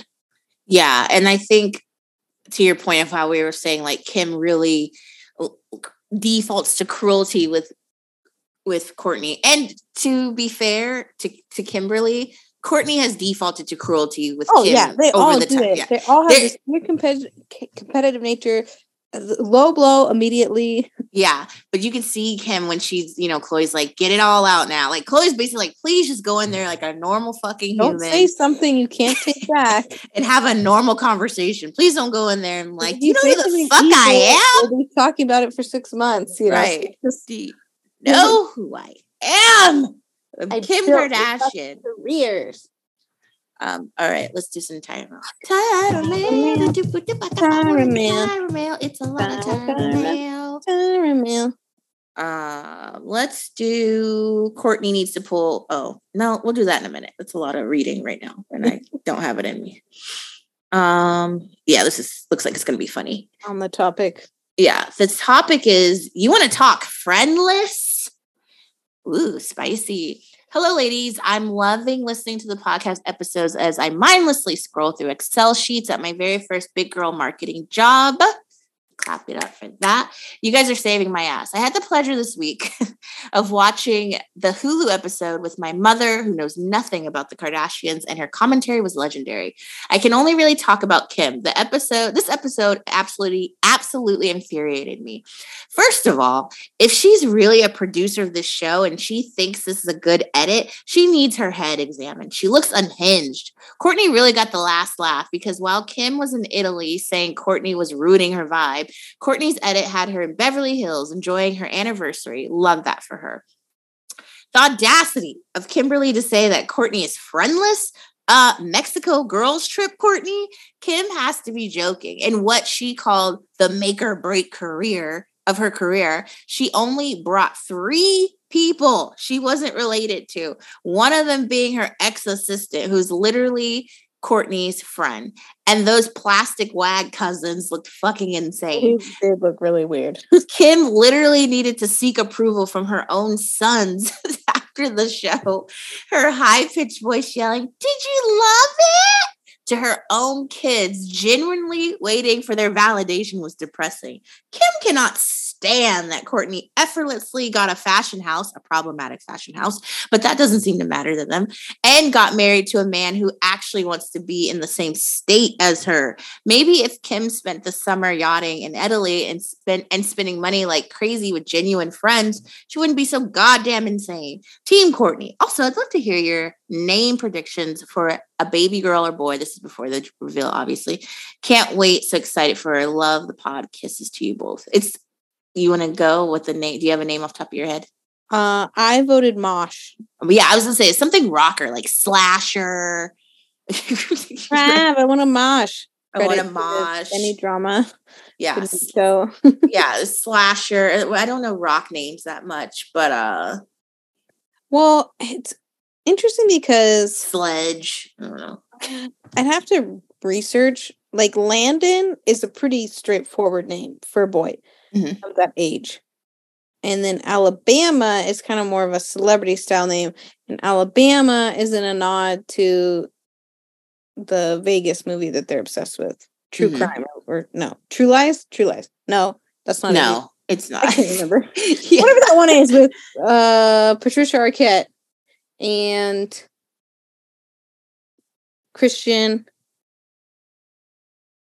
Can't remember. It's from the 90s, but they're obsessed with it. But he was also obsessed with it with Shanna, which is another thing to discuss on another podcast.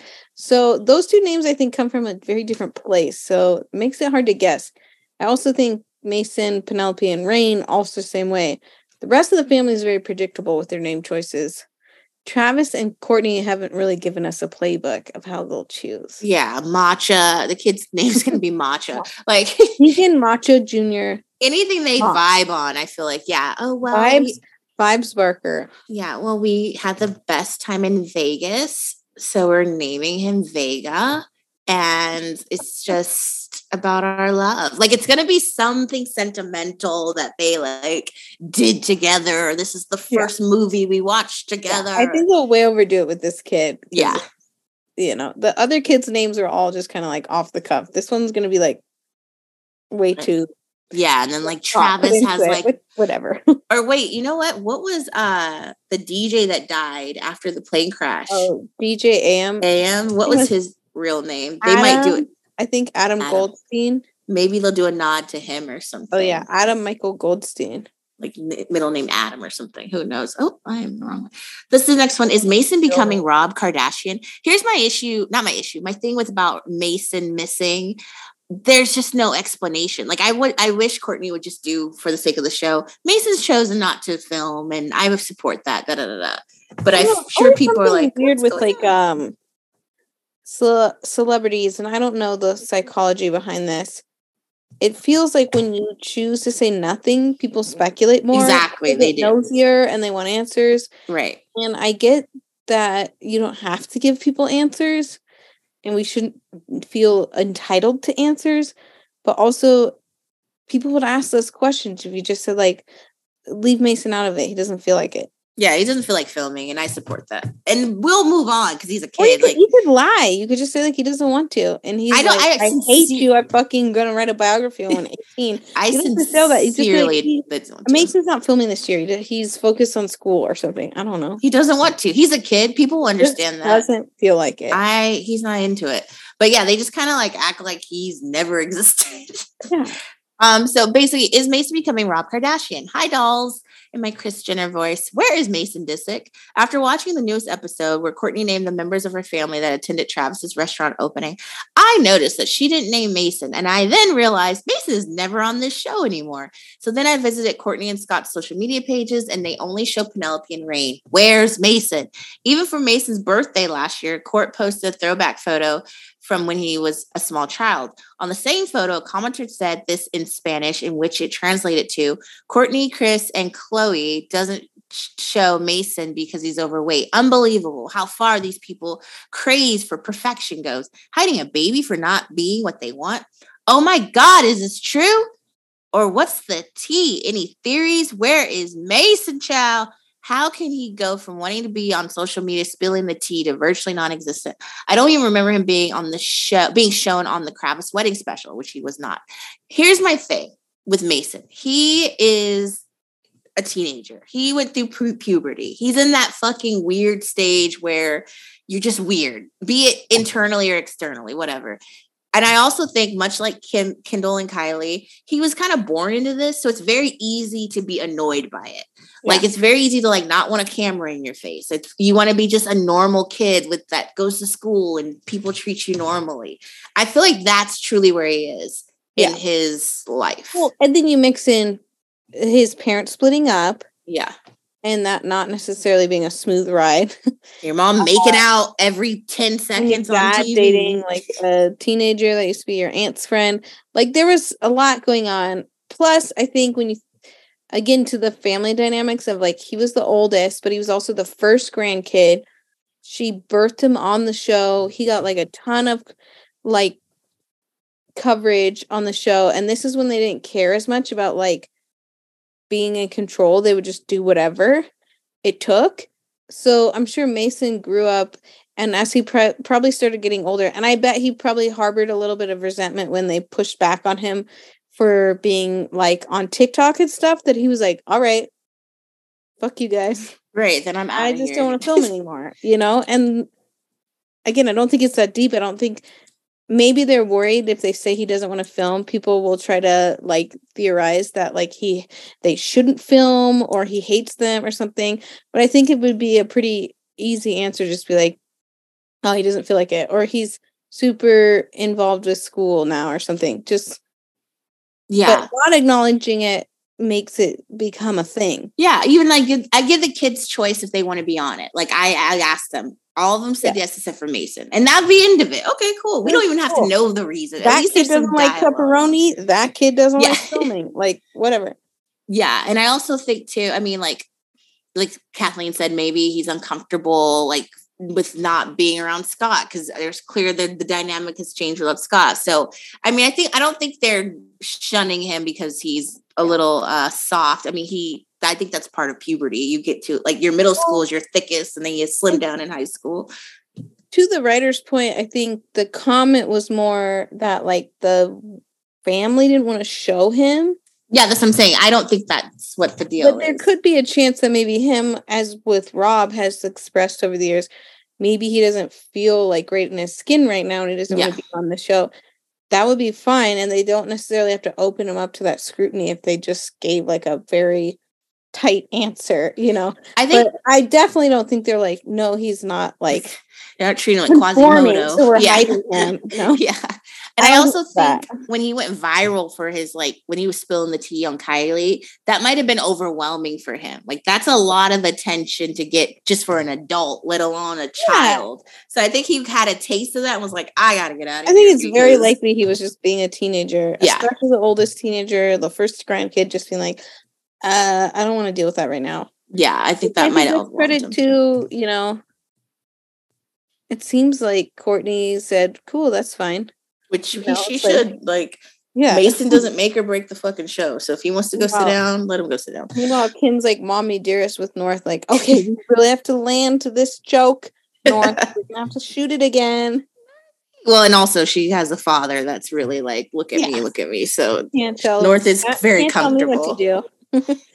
Um, the next one is I have no idea what to name this email. Hey, ladies, this email is going to be a bit all over the place since there's so many things I want to discuss.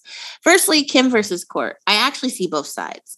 I mean, Kourt's wedding date was almost the same as Kim's in the same location, not to mention Andrea Bocelli being there, all while being freshly divorced. When you look at it that way, you can understand where Kim is coming from. Ex- yeah, that, and I think she's going to bring that up like next yeah. episode. Like, you well, stole my wedding location.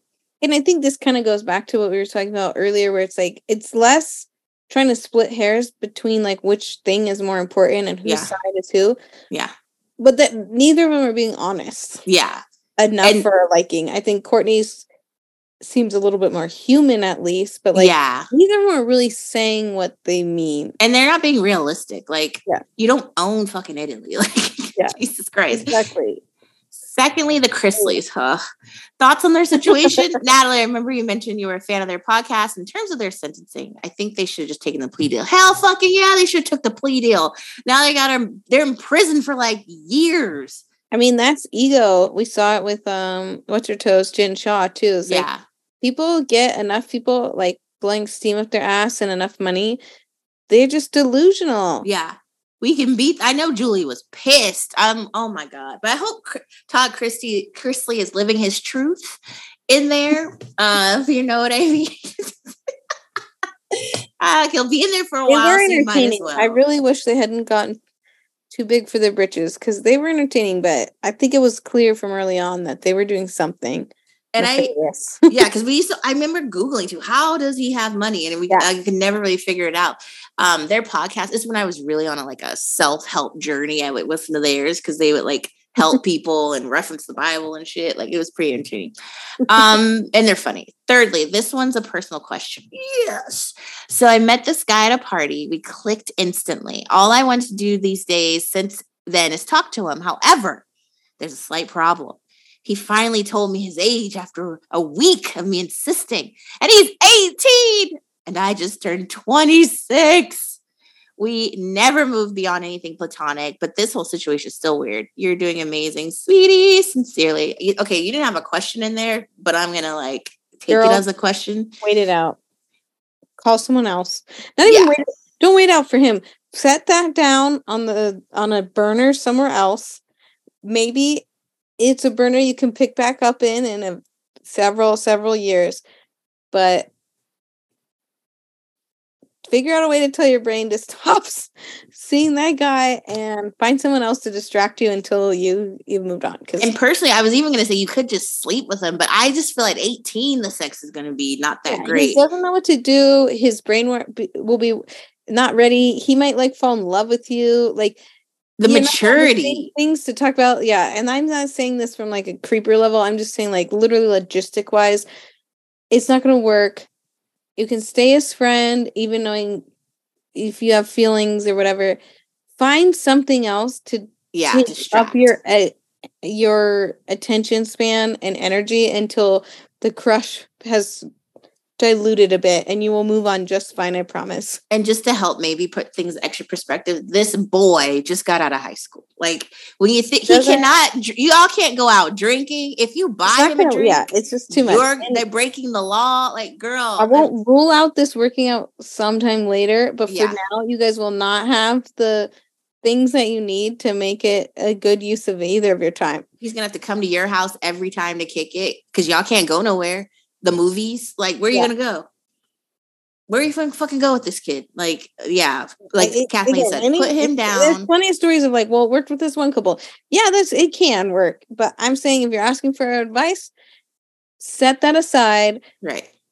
Find something else to keep you occupied and. Right let time re- revisit this when he's yeah, like later. over 21 when he can go to a fucking bar revisit yeah. it um, let's do Khloe.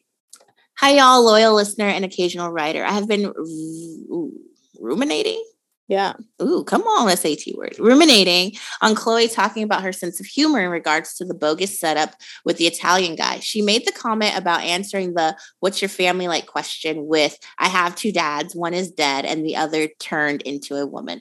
While I can appreciate a crass sense of humor and being able to laugh at your own situation, it really bothers me how she and the rest of the family refer to Caitlyn's transition.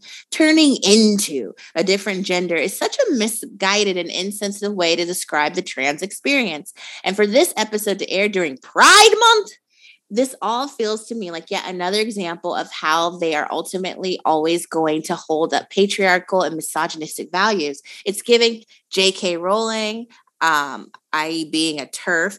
I know they're just people too, but it's always disappointing to see these type of takes getting any airtime. Multiple people in the filming and editing process decided to keep that line in the final cut. Curious if any this resonates or from taking her offhanded joke too seriously. Let me know your thoughts. It's not the first time I read this, a comment like this, by the way. Yeah, no, I, I saw that too. I think, like, on the one hand, it's sort of like how we were joking about Mean Girls, where like too gay to function. It's like I can say that. I can't necessarily know or even begin to understand what it'd be like to be in their situation and how people that have been in that situation talk about it. So on that hand, I'm like, uh, if that's their way of looking at it, that's fine. And Caitlyn hasn't necessarily been the best like trans example of how she talks about the trans experience, especially uh, as of late. Um, she's kind of used her platform in like a not great way.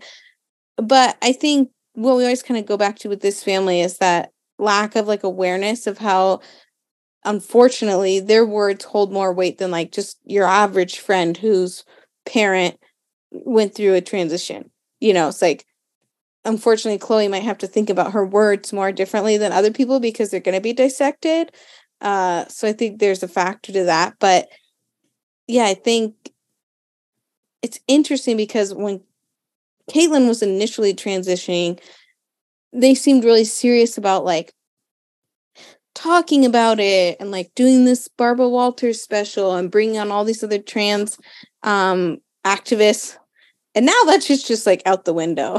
Mhm, mhm. I don't think they care to cater to or even like try to appease a larger community. It's just kind of like, uh, yeah, like our dad transitioned and we deal with it as we please.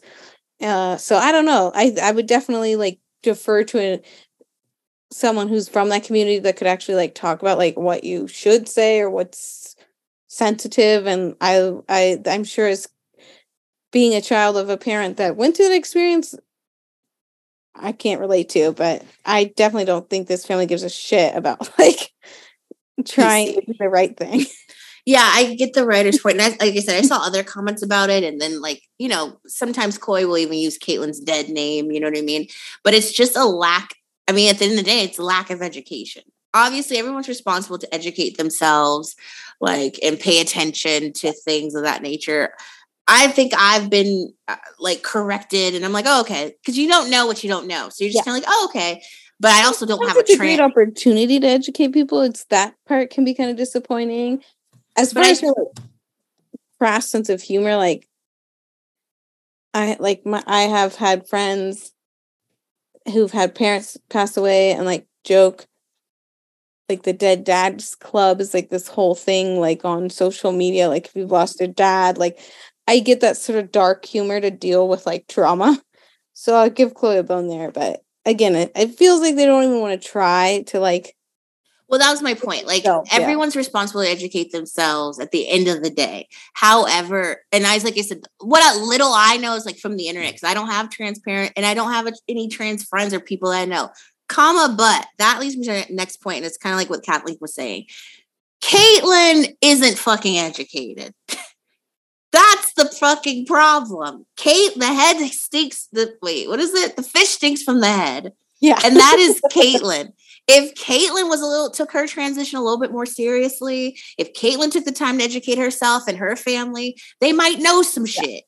But they Yeah, Caitlyn's just like transitioned and then was like, yeah, whatever. I don't need to know anything Well, else. I'm and I think a lot of the like trans community was pissed after Caitlyn had some really like prominent figures within the trans like celebrity world on her like show that she had. Yeah. Kind of like shat on all of it when she got into politics Mhm. and the you know 2006 elections basically like showed her Republican colors, which a lot of rich people, especially people who are white, like they sh- showed their side that they were going to jump with. But And to Caitlyn's like that with being trans, it was like none of it made any sense, and I was like, all the community was like pretty pissed because yeah, it was like these were like prominent figures, like going out of their way to like educate, Help this you entire show, like this educate you while Yeah. educating the public, and it was just like never speaking of that again. And now it's like Caitlyn's mission to like get on these super conservative like campaign talking points about athletics. Like it's just Ve- she, very, she herself is very like Khloe, like, girl, I love you, but like, here's the better way to talk about it. well, yeah, if they had any real discussions. But she, Caitlyn's anti-trans and she's anti-gay. Like she doesn't even think gay people should get married, and she doesn't think trans Yeah, people should be like playing into like everything when you're like that hardcore conservative. It's one Yeah. thing if you lean conservative, yeah, but she's like at she is like happy to be the like flag bearer of like it's kind Yeah. of like the Candace Owens is like a token black person yeah, and gets her platform for that reason. Caitlyn's taking on that role as like a token trans person. yeah. Like if Caitlyn was like, I think prostitution should be legal, but I'm all for gay marriage. Okay, I can see the blending going on here between the because there is also we have to take account Caitlyn's age. So there's just some shit she's going to be more conservative on. again, Great. Great. wealthy, wealthy Yeah. people tend to go conservative because they don't want to pay taxes. She's white, like her friends are probably all in the same mindset. Does that mean she need to publicly double down after getting all this public support for becoming a trans advocate and then being like, never mind, I don't like those talking points. Like And like Caitlyn spent the first 70 years of her life as a really privileged white male. Not to take away from her transition and all that other struggles, but Caitlyn's had a pretty fucking cushy life. Even her transition wasn't even as like Yeah, and- traumatic yeah, as and it is most- for the normal she's never even person. really she never really talked at length maybe in the early days she mentioned it more but it's like you know not most trans people don't have the opportunity to get quick and paid for you know gender affirming care and she did and and so then to get sh- shit on by like within years yeah i don't i can see why maybe khloe and co don't have the best motivation to think Yeah. about the way that they talk about this subject exactly because. Kate, Caitlyn's letting it rock. Interesting if they talked about it more like nuanced. Like I didn't really know how to like navigate this. And earlier on, like I felt like it was helpful to hear Kylie and Kendall talk about how like they navigated like this person's my dad, but also like is dad a gender thing? You know, so there was like Yeah. some early on stuff that was like I would love to learn more what that experience is like. Yeah, And now they just if they mention it, it's weird. And yeah. And that the they thing didn't from talk about Caitlyn being their dad for like two years, and now they do again, and you're like, Kris was like not even inviting her to Christmas parties. yeah, like Caitlyn like didn't exist for like a solid couple years, and now it's like, I don't know. So the thing from I Am Cait that I remember that I was like, ooh, when they went to like this clinic or whatever, and they talked to a bunch of like w- women of color that were um, trans women, and they were talking about what they had to do to survive or even to pay for maybe like medicine or treatments. And this one lady was talking about how she do prostitution. And Caitlyn Yeah. goes, Ooh, am I gonna have to do that? Well, and that's the thing is like, like yikes.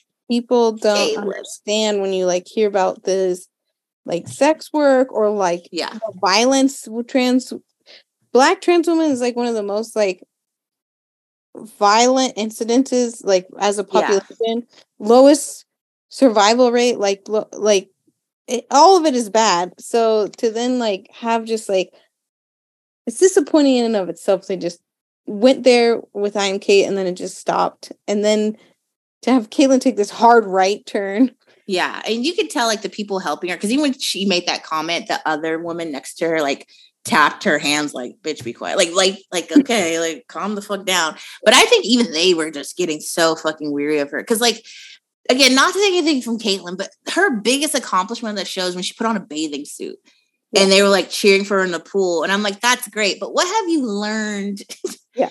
On this journey. I mean the bathing suit thing i get from a personal standpoint and how empowering that could be for you. That's great. What else do you know besides trying to put on a bathing suit? community. This Yeah. community that it's not just that they're supporting you. Yeah. Is that their community is shat on all over the place all the time. And here we are it's gotten much worse. Like it's that's why it's disappointing it's what are you going to use how are you going to use your platform yeah to like support uh, the trans movement. Nothing great. Um, the last one and it's a long one, so um, bear with me. It's called Kourtney Needs to Pull a Prince Harry. Hi, ladies. So I just watched the last episode, and after a weekend in spiritual retreat, uh, pause. I'm so fucking jealous of that. I'm I gonna on one called a on. dance this week where they go on like a retreat and under the moonlight for like ah, I just got turned on. That sounds amazing. I'll get I'll put in a word for you. Maybe you can get on the next one. yeah, I love that stuff. There's this um okay, sounds weird to time out. There's this guy who channels an alien. His name's Bashar. And he has this seminar in Sin- Sedoma, which apparently Bashar's spaceship is like just a couple hundreds of feet above. I know it sounds crazy. Sedona is really connected. Yes, it's very high active. Um, my birthday, they're having like a two day workshop. My money's a little funny, so I don't think I can go. like, I don't think it'd be responsible for me to go. And I don't know how to explain it to Vicky and Greg. I can't just be like, this guy's it's like a career like networking event. Say it's like a writers conference or something. Or I, they would buy because my mom and them, they're pretty, you know, we're a religious family. If I said it was a Bible retreat, they would buy that. there you go. Not like I want to see some guy channel an alien for two days and it's on my birthday. Hey, why not? Sedona's cool. I have been there not for a long time or a retreat. It was just like a day. oh yeah, Yeah, so that's Really where I'm at. pretty. Anyway, it so she was at the spiritual retreat. I was all peace and love, meditation, and Kendall Jenner protecting her peace, all zen. And then here comes Kimberly and fucking Khloe Alexandra getting on my last nerves. I was I honestly was watching this show and thinking these girls really don't deserve my time. They don't deserve anyone's time. It's actually hard to imagine some people looking up and admiring Kim or Khloe. So I'm going to be as zen as possible as I can. But Khloe, you're such a miserable bitch. If that was Zen, wow, I'd hate to hear the non-Zen version. I'm that makes me feel better because I'm like, am I just like a bitter hater because I can't stand them right now? Hating from the sides this doesn't even concern you. And you're over there in front of the Dolce and Gabbana team, trash talking your sister, who has a great relationship with them and has always been the only one that had your back and always protected you, just to get a comfortable seat on Kim's ass girl, just go home to your son. You've got enough problems of your own. Saying true and the baby and true and him. You named him, remember? His name is Tatum. I'm actually surprised she hasn't said true and it yet. Honestly, good luck to Tatum's therapist in a few years, or she'll be fine because of the amount of sessions and money. Good Lord. And her calling Michele daddy, the ick Maybe go fix your daddy issues before calling a random soft porn Italian actor Zaddy. and Kim, I honestly have no words. She's so delusional. It's laughable at this point. Yeah, it's a big deal what you did, and I will give it to you. Yeah, it was pretty iconic, but the only people wearing your collection are real housewives. Also, Lisa Vanderpump actually thought it was a great look to wear while dealing with the Rachel slash warm with a mustache Ariana mess. Basically, the scandal of it, all. of it all. Just get over yourself a little bit. You're not even wearing Dolce and Gabbana anymore. You dress like a different Spice Girl every week. It's scary. Also, the outfit Pharrell gave her to wear at his show, I wear better thanks to my Pilates class. Come on. The only thing I have to say in her favor is that in her position, I would do the show too and not ask for them to wait another year because that was when Dolce & Gabbana looks were fresh in everyone's memory.